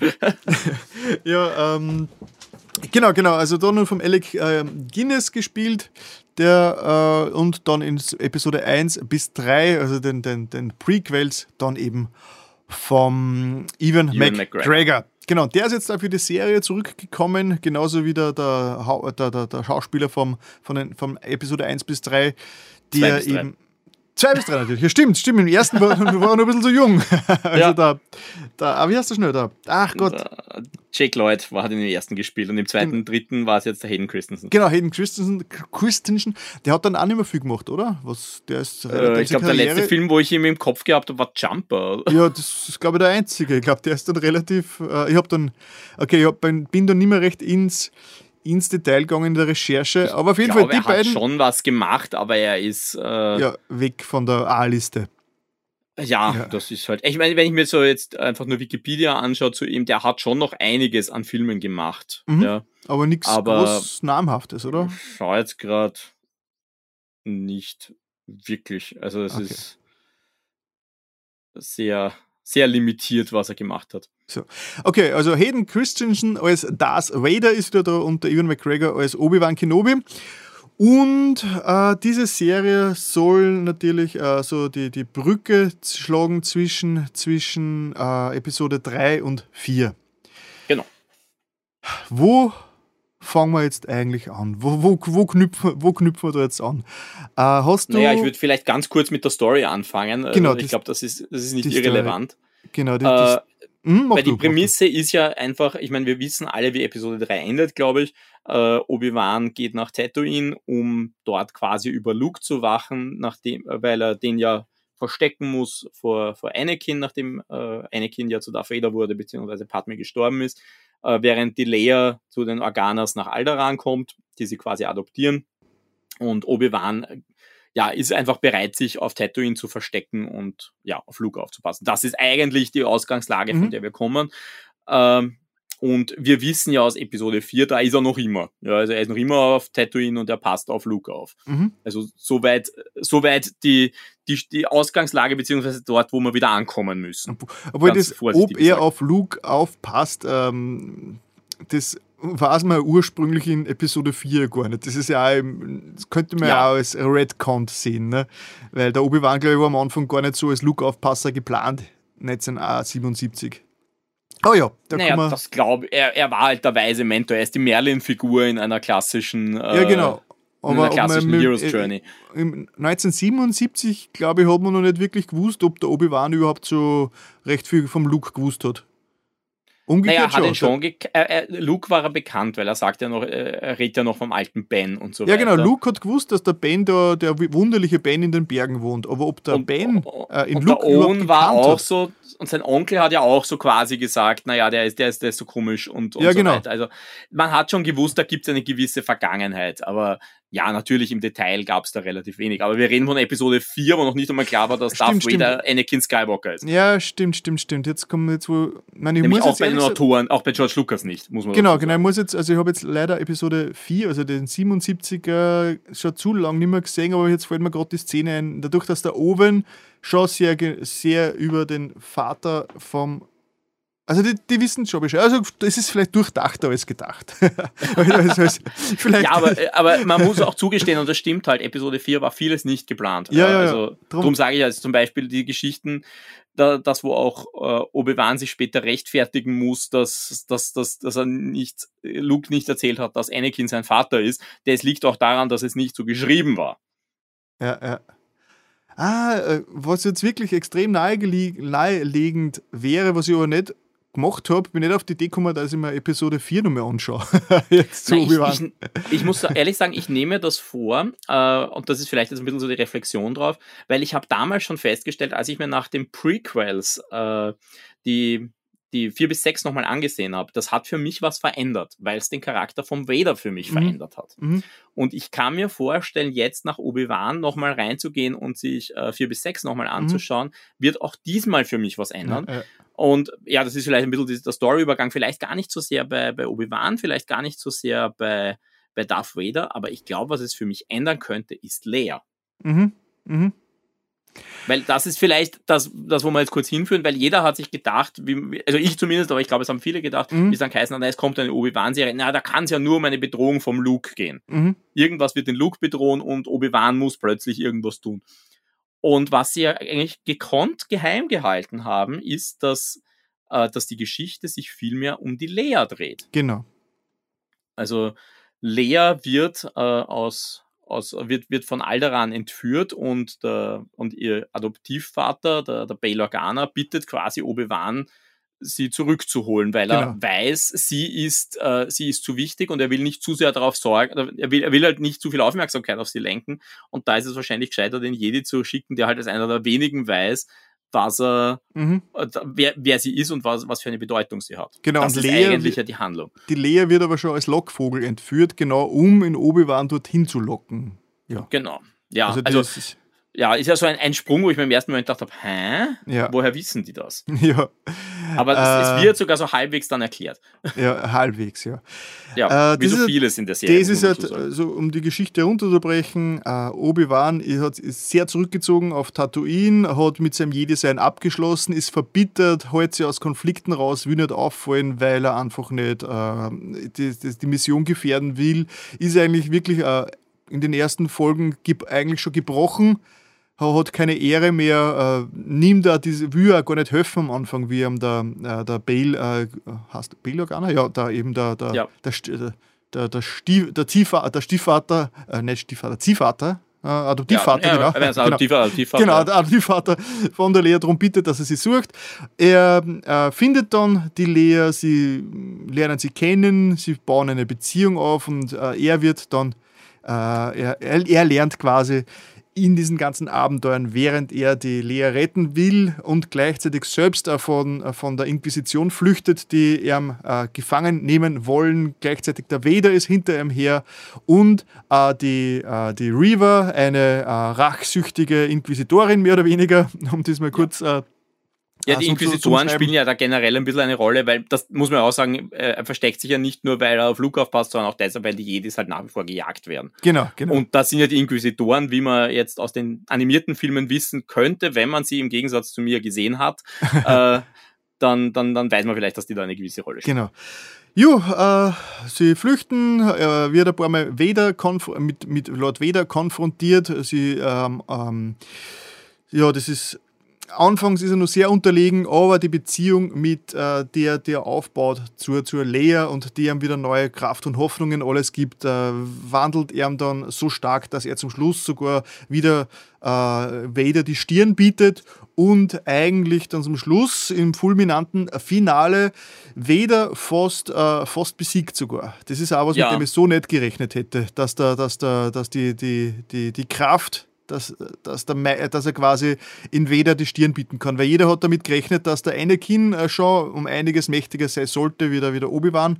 Aber ja, in, diesen, in dieser finalen Episode hat der, hat der Obi-Wan auf jeden Fall die Oberhand. Ja, man muss halt auch schon noch dazu sagen, auch da, äh, wir, sie müssen natürlich extrem aufpassen, was sie tun. Mhm. Weil natürlich der Vierer ist ja da und ja. wir haben da Fans, die jedes Wort zerlegen. Genau. Und ich meine, wir wissen zum Beispiel, dass Vader im Vierer ja sagt, äh, als sie sich das letzte Mal begegnet sind, war er der Schüler, jetzt ist er der Meister. Genau.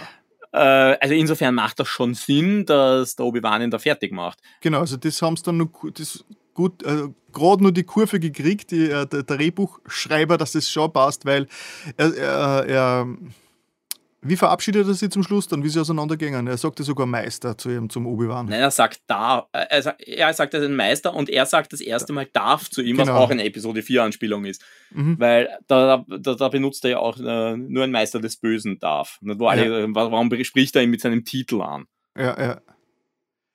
Ja, also das hat man fast nicht erwartet. Man hat schon erwartet, dass diese, dass diese Sachen nicht zusammenknüpfen, weil ähm, die Serie ist ist jetzt, ich sage jetzt einmal so, durchwachsen. Ja, die Serie ist von der, die Serie ist genauso wie beim Boba Fett damals. Also die Boba Fett Serie hat ja auch eigentlich sehr viel Hass abgekriegt. Ich persönlich habe es jetzt nicht so übel gefunden, aber äh, den Hass, den Boba Fett abgekriegt hat, hat von den gleichen Leuten, also die Leute, die Boba Fett schon gehasst haben, äh, hassen äh, Obi-Wan jetzt genauso. Ein Wort, aber hassen, ja, Hass, Hass. Hass. Sind wir jetzt ähm, bei Sith? Genau, genau. Es ist nämlich so, die Serie ist, wenn man, wenn man kommt, wenn man von Stranger, Thing kommt, Stranger Things kommt, wenn man von The Boys oder was auch immer oder von den ersten Staffeln äh, Game of Thrones oder was auch immer kommt und sich dann äh, Boba Fett oder Obi-Wan Kenobi anschaut, fühlt man sich plötzlich wie in einer Mm, ja, eine Handpuppenvorstellung für Kinder.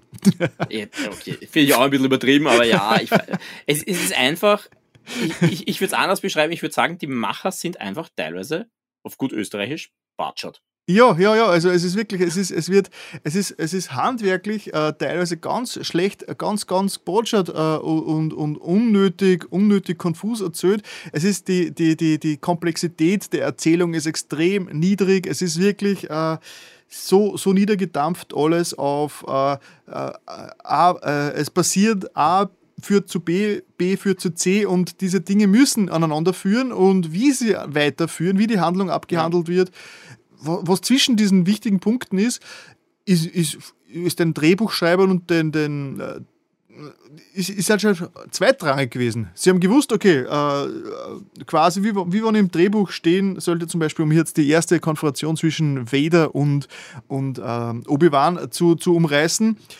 Obi-Wan ist nur komplett äh, frustriert, also ist nur, ist nur, hat seine Kräfte nicht zurück, ist immer nur sehr schwach und, und äh, rennt vorm, vorm ähm, darf wieder eher weg. Ja, das ist darf eine Horrorsequenz. Der Darth Vader hat die komplette Überhand, äh, entfacht ein Feuer, nimmt mit dem Force Grab äh, in Obi-Wan und schleift ihm durchs Feuer durch, um quasi sie zu rächen, dass er damals auch in der Lava so malträtiert mhm. worden ist. Im Drehbuch ist vermutlich gestanden, ähm, Darth äh, äh zieht äh, Obi-Wan durch das Feuer äh, Darth löscht Feuer und will Obi-Wan ähm, äh, ja, holen. Plötzlich äh, explodiert, äh, plötzlich äh, kommt jemand Obi-Wan zu Hilfe. Äh, eine riesige Explosion findet statt und der Weg von Darth zu Obi-Wan ist versperrt. Das ist wahrscheinlich so der, der Detailgrad, der im Drehbuch steht. Jo, macht Sinn, nur wie es umgesetzt ist, funktioniert es leider nicht. Weil das es schaut aus in der Umsetzung, äh, äh Entschuldige, da schaut ja. aus, als würde er ihn gehen lassen. Genau, es schaut aus, als würde er ihn gehen lassen, weil im Drehbuch dieses große Feuer, das unüberwindbar ist für, für, einen, für einen Darf, ist im, in der Serie dann nicht recht viel größer wie das erste Feuer, das der Darf einfach mit, mit, mit der Macht gelöscht hat. Deswegen, deswegen ja. versteht man nicht, warum löscht er das Feuer nicht auch? Warum schaut er ihm einfach zu und lässt ihm entkommen? Ist da jetzt der Plan dahinter? Und äh, das ist einfach handwerklich schlecht gemacht und das zieht, und das, das wiederholt zieht, sich leider. Das zieht sich durch die ganze Serie einfach durch, dass so zum Beispiel das berühmte Beispiel, wo die Lea den Kopfgeldjägern davon rennt, durch den Wald durch. Ja. Äh, Lea, äh, neun, acht, also achtjährige Schauspielerin, zehnjährige. Neun, äh, ist, ich, ich betone es immer, sie ist neun, sie ist tatsächlich neun ja. gewesen gerade. Okay, sie ist neun, sie spielt eine zehnjährige, läuft durch den Wald, äh, es ist, und wird verfolgt von äh, Profikillern und das wirkt wirkt, diese Szene ist einfach von vor bis hinten misslungen, da passt das Pacing nicht, es schaut auch ein bisschen aus wie äh, noch äh, Nachlaufen, Spielen äh, von, im Wald. Sie rennt ihnen davon, sie rennen ihr nach, sie werden von Ästen aufgehalten oder es ist ganz eine skurrile Szene, also die funktioniert einfach nicht. Äh, und ja, ich meine, ich kann nur sagen, sie funktioniert ein bisschen besser, wenn man im Hinterkopf hat, dass äh, Star Wars halt immer ein bisschen an Kinder gerichtet war. Und genau, halt genau. klassische Szene ist, Kinder entkommen dem bösen Erwachsenen. Genau. Ja, ja und, und, aber, die, aber es ist trotzdem hätte man es besser umsetzen können. Und das zieht ja. die, diese, diese, diese Inszenor, inszenatorischen Fehler, das ziehen sie durch die ganze Serie leider durch. Zum Beispiel auch zum Schluss in der vorletzten Folge äh, haben, sie sich ja, haben sie sich ja eingesperrt in diesem Hangar, also in dieser Basis, mhm. und haben ein großes gepanzertes Tor und draußen stehen Sturmtruppen, die mit einer riesigen Waffe auf das Tor schießen, um das aufzukriegen. Und das Tor ist, äh, hält dem Stand. Nachher passiert ein Gespräch zwischen Obi-Wan und der Reaver. Sie steht draußen, er steht drinnen. Und dann gibt es plötzlich einen Überraschungsmoment, und der, der ist cool, der Überraschungsmoment, wo die Reaver mit ihrem Lichtschwert äh, durch diese Stahltür durchschlägt und somit die Tür öffnet. Und da denke ich mir, ja. okay, warum nicht gleich?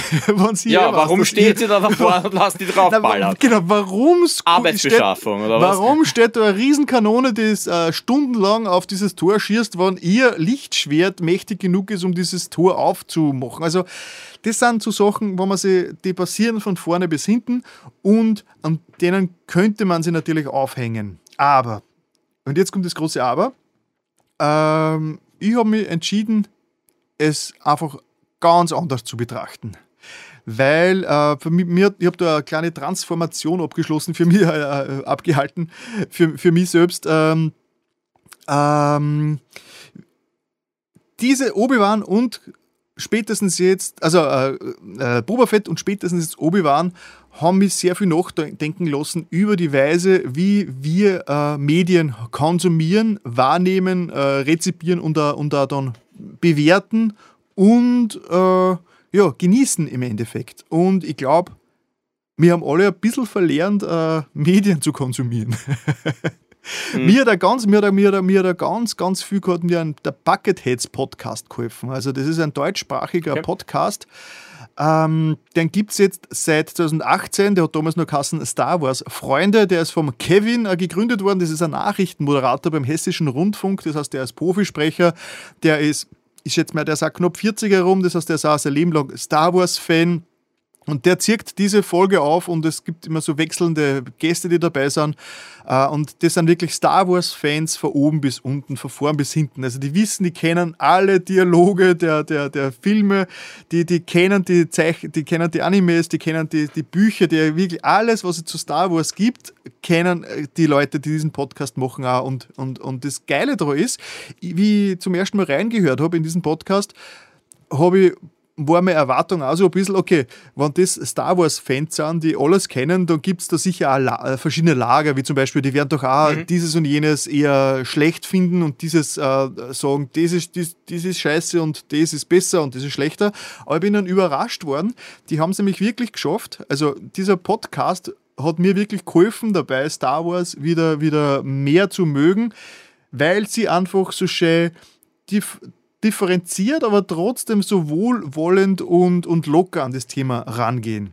Das heißt, sie haben jede Folge zum Beispiel von, von, äh, von Obi-Wan haben sie einen eineinhalbstündigen Podcast gewidmet, wo sie drüber reden und schildern, wie sie das Ganze äh, wahrnehmen und wie sie es interpretieren und alles. Und das hat mir so gut getan, die Meinung von ihnen da zu hören und wie sie drüber reden. Mhm.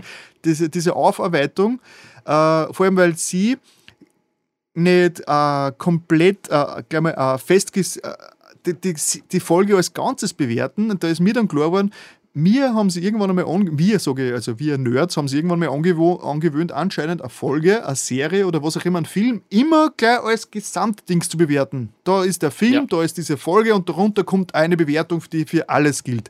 Was aber die beim Bucketheads Podcast machen, ist, äh, sie haben Sie haben bei, der, bei, jeder Besprechung mal eine Lieblingsszene rausgenommen. was, ist der, was war der Lieblings-Action-Szene? Was war der liebste Moment insgesamt? Was war der beste, was war der emotionalste Moment? Und dann bis hin zu, bis hin zu, was hat dir nicht so gut gefallen? Und dann sind ja, eben so Sachen gekommen, die, die, wir, äh, die wir schon besprochen haben. Nur das, mhm das war so angenehm, weil äh, sie haben die Serie, sie haben, sie haben drüber geredet, wie gut sie es finden, wie sie die Charaktere entwickeln und dass eigentlich immer so Reaver immer so komplett im Kontrast zum, zum, zum Obi-Wan gesetzt wird. Das sind immer so, so, so komplett ja. äh, zwei Gegensätze, die sie parallel quasi weiterentwickeln und eine Veränderung durchmachen.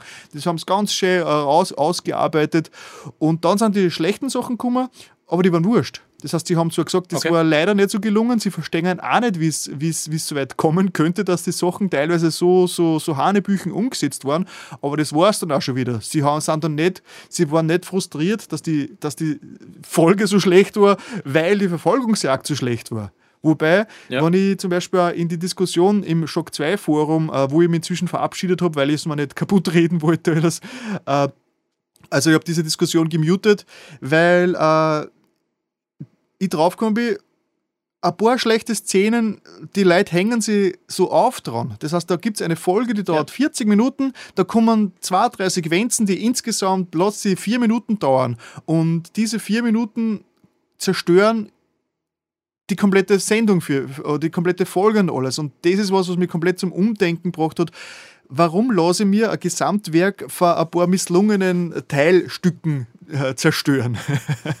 verstehst, verstehst, wie das meine? Also dieses, dieses, ja, ja, ich verstehe schon. Äh, das, das, oder, oder, weil ich war ja selbst auch schon da drin gefangen. Ich hab, ich, es passiert, mir taugt der Film, mir taugt der Serie und dann kommt eine Szene, die ist leider misslungen, die ist, und, und für mich ist der ganze Film zerstört. Aber das muss meine, doch nicht sein. Es kommt immer drauf an. Es kommt immer drauf an, was das für eine Szene ist. Wenn das genau. natürlich der große äh, Turning Point ist, eine große ja. ein großer definierender Moment, ist das eine Sache. Ja, Wenn es eine Szene ist, ist, die, ja, handwerklich nicht gut ist, äh, aber jetzt im Endeffekt nicht so ins Gewicht fällt, ist das was, was anderes. Ja, was ich zum Beispiel bei, bei Boba Fett hat es ja diese Verfolgungsjagd gegeben auf die, auf die äh, ja, ja. Schwebe-Vespas, die, wo, wo, also, die, wo also, äh, relativ langsam und fad inszeniert war. Das heißt, mir ist nie negativ aufgefallen, mir hat es nicht gestört, aber es gibt Leute, äh, die, die reden heute nur davor, dass das die schlechteste Verfolgungsjagd aller Zeiten ist und im nächsten Schritt, im nächsten, im nächsten Sprung ist ja die Serie schlecht. Oh, Boa Fett so eine scheiß Serie, die Verfolgungsjagden und bla bla bla. Denk, ah, ja, hey, das ist eine dreiminütige Sequenz, die ist mir wurscht. Was ist denn jetzt, äh, wenn es anders gelöst, gelöst wäre, ja, wäre spannend an der Szene, aber das macht doch nicht die ganze Folge schlecht für mich. Ja, ich, mein, ich verstehe es, weil, also ich verstehe es, weil das, weißt du was, ich glaube, das Problem war, dass mich diese Szene rausgerissen hat. Das war einfach so eine Szene, da, da habe ich plötzlich gemerkt, so ist es gedreht worden und sie haben vergessen, sie auf schneller zu drehen. Ja, das ist halt immer die Gefahr, wenn genau, ich was, was rausreißt aus meiner Emotion. Aber die ist, die ist dann wieder vorbei, die Szene. Also, ja, reißt es mir kurz raus, wenn, ja. ich, wenn, ich, wenn ich einen Film schaue und es leid keine Ahnung, das Aber Telefon es war ja nicht das einzige Problem.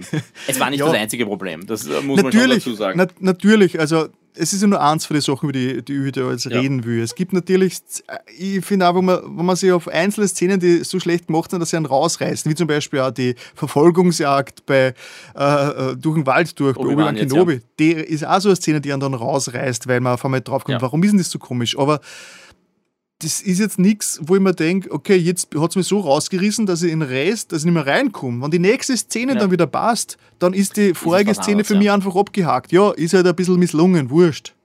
Okay. ähm, Nein, ist ja bei großen Werken fast immer so. Du wirst ja. immer irgendwas finden, was nicht optimal ist. Also ich glaube, diese, diesen Punkt, dass du was in allen Punkten perfekt findest, wirst du nicht erreichen. Es wird nicht gehen. Ja, und, und, und eben, also eben durch die Bucketheads, der, äh, der mich da ein bisschen, bisschen äh, begleitet hat, lebensbegleitet hat durch, durch, durch diese Staffel durch, äh, ist mir ähm, persönlich diese, diese, diese, diese, Unterscheid, diese Unterscheidung klar geworden, dass man Sachen äh, eigentlich als, als, als Mensch prinzipiell, dass man seine Umwelt eigentlich auf einer emotionalen und auf einer rationalen oder intellektuellen Ebene, ich sage intellektuelle Ebene dazu wahrnimmt. Und ja. äh, das gilt vor allem, äh, das gibt für, für allen, für Medien, sage ich mal. Weil äh, ich glaube, ich habe die These als Kind, als Kind nimmt man Sachen äh, zu 100% emotional wahr.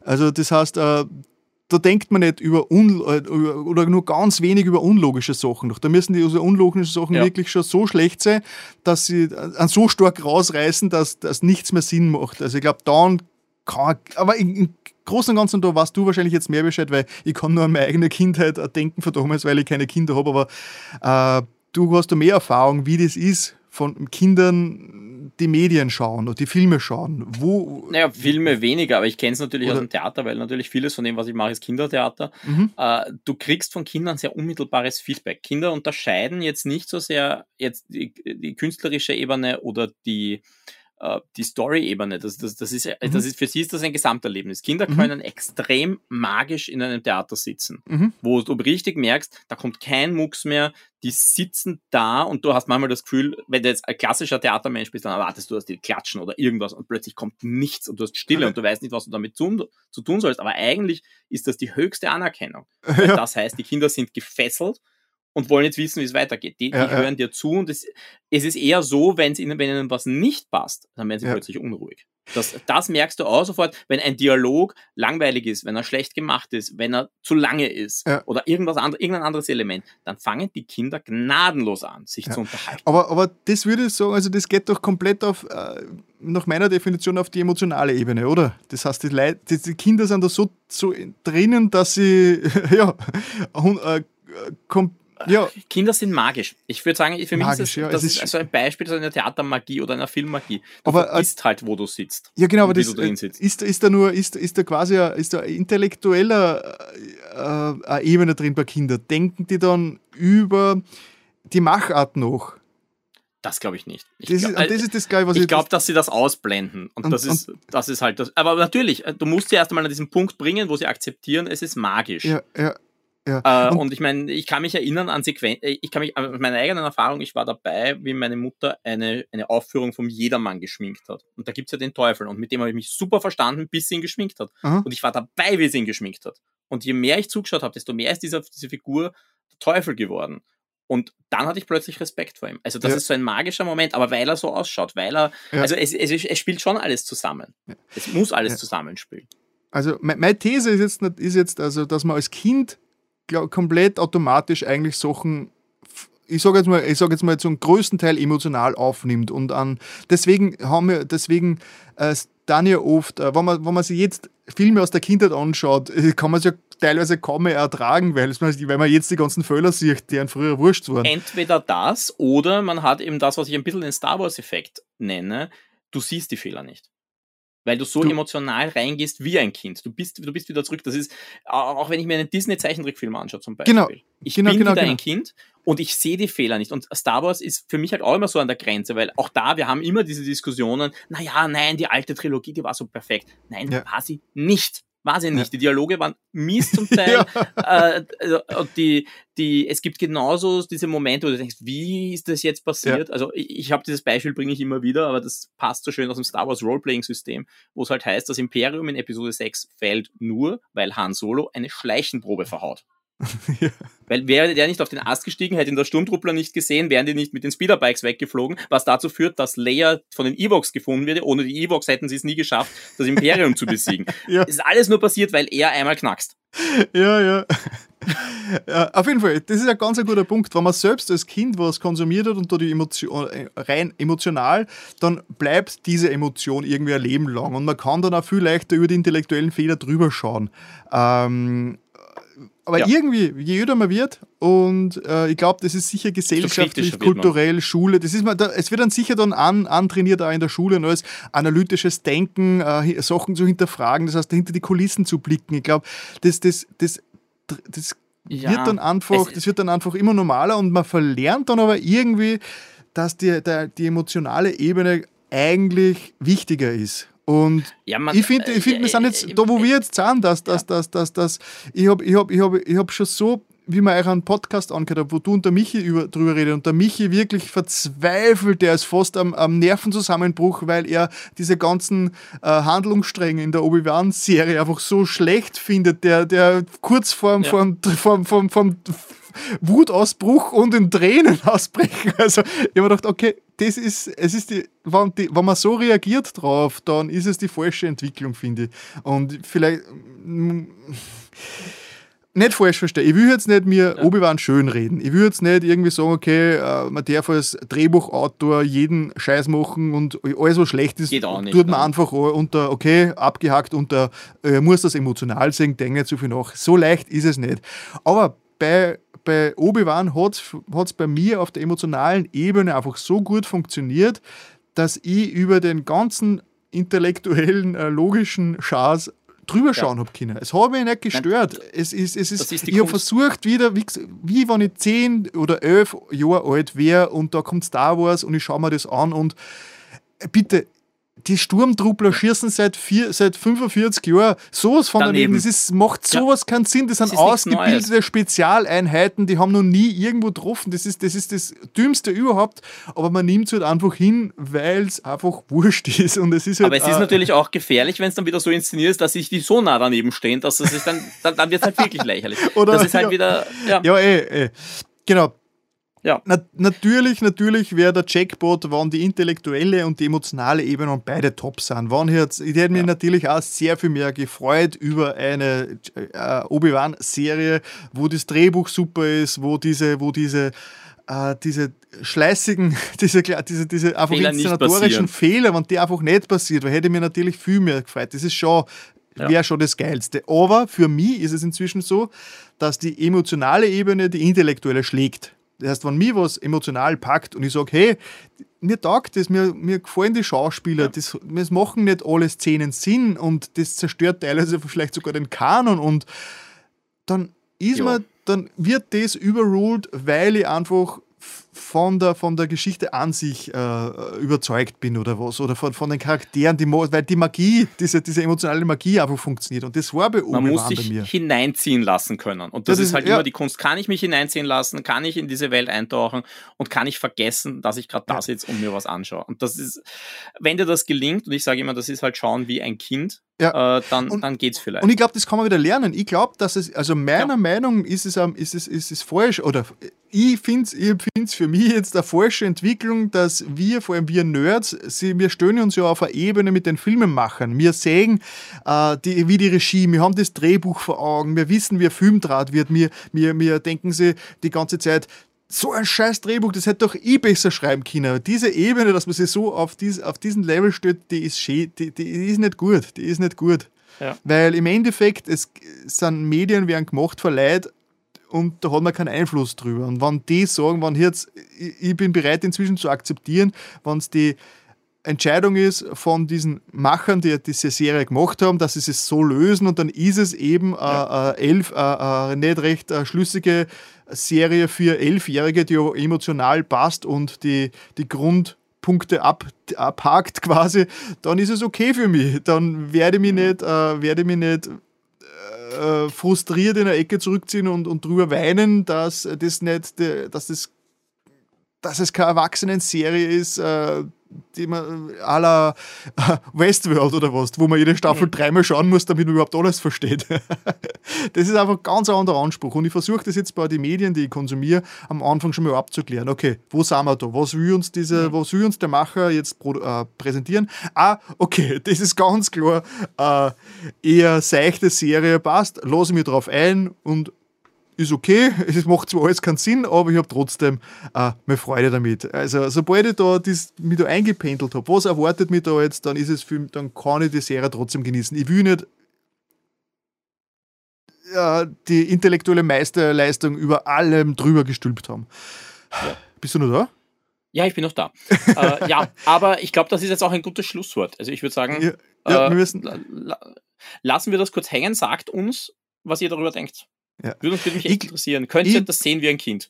Ich muss nämlich wirklich sagen, ähm, ich glaube, dass, dass ich da relativ allein dastehen wird. Ich glaube, dass die meisten diesen Schritt, den ich jetzt irgendwie gemacht habe, dass ich einfach meine Sehgewohnheiten, meine, meine, meine, äh, ja, die Gewohnheiten, wie man was betrachtet, die wir jetzt über die letzten Jahrzehnte aufgebaut haben, dass man das nicht einfach so wegwerfen kann und sagen, okay, äh, ich analysiere es einfach nicht, ich weiß, es ist scheiße, ich weiß, es ist, es ist äh, nicht gut durchdacht, aber die Ebene, die wirkliche Ebene, die zählt, ist, äh, die Emotion passt.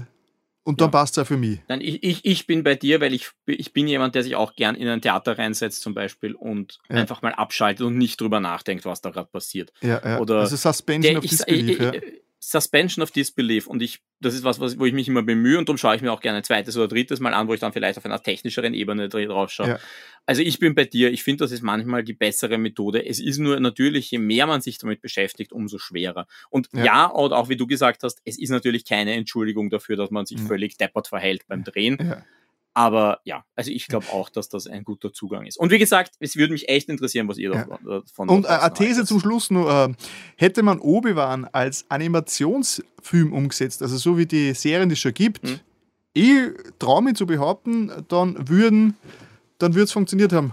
Dann wäre man nicht so streng ein Animationsfilm, in manchen Punkten ja, in manchen Punkten ich, ja, in manchen da, Punkten nein. Da ist, man ist mal Animationsfilmen, die nicht ausschauen wie die Realität, wo man diese Abstraktion hat von, äh, okay, das ist ja. jetzt äh, das ist jetzt was künstlich geschaffenes und nicht was abgefilmtes. Äh, dem lässt man viel mehr durchgehen.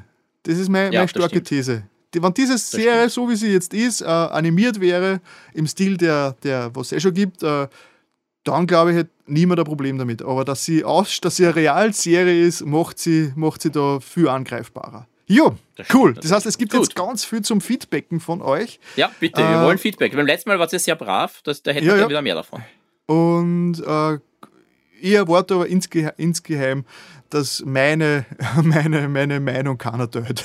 Oder, oder, äh, oder zumindest die meisten eher belächeln werden, dass ich mir oder schlechte Serien mit diesen Emotionsblödsinn gut reden will. Ja. Naja, wir werden es wir ja, bin schon sehr gespannt drauf. Also so. ich, ich freue mich drauf, euch zu reden, äh, euch zu lesen. So. Ja, auf jeden Fall. Ich auch, ich auch. Und jetzt freuen wir uns alle schon auf das Mittagessen.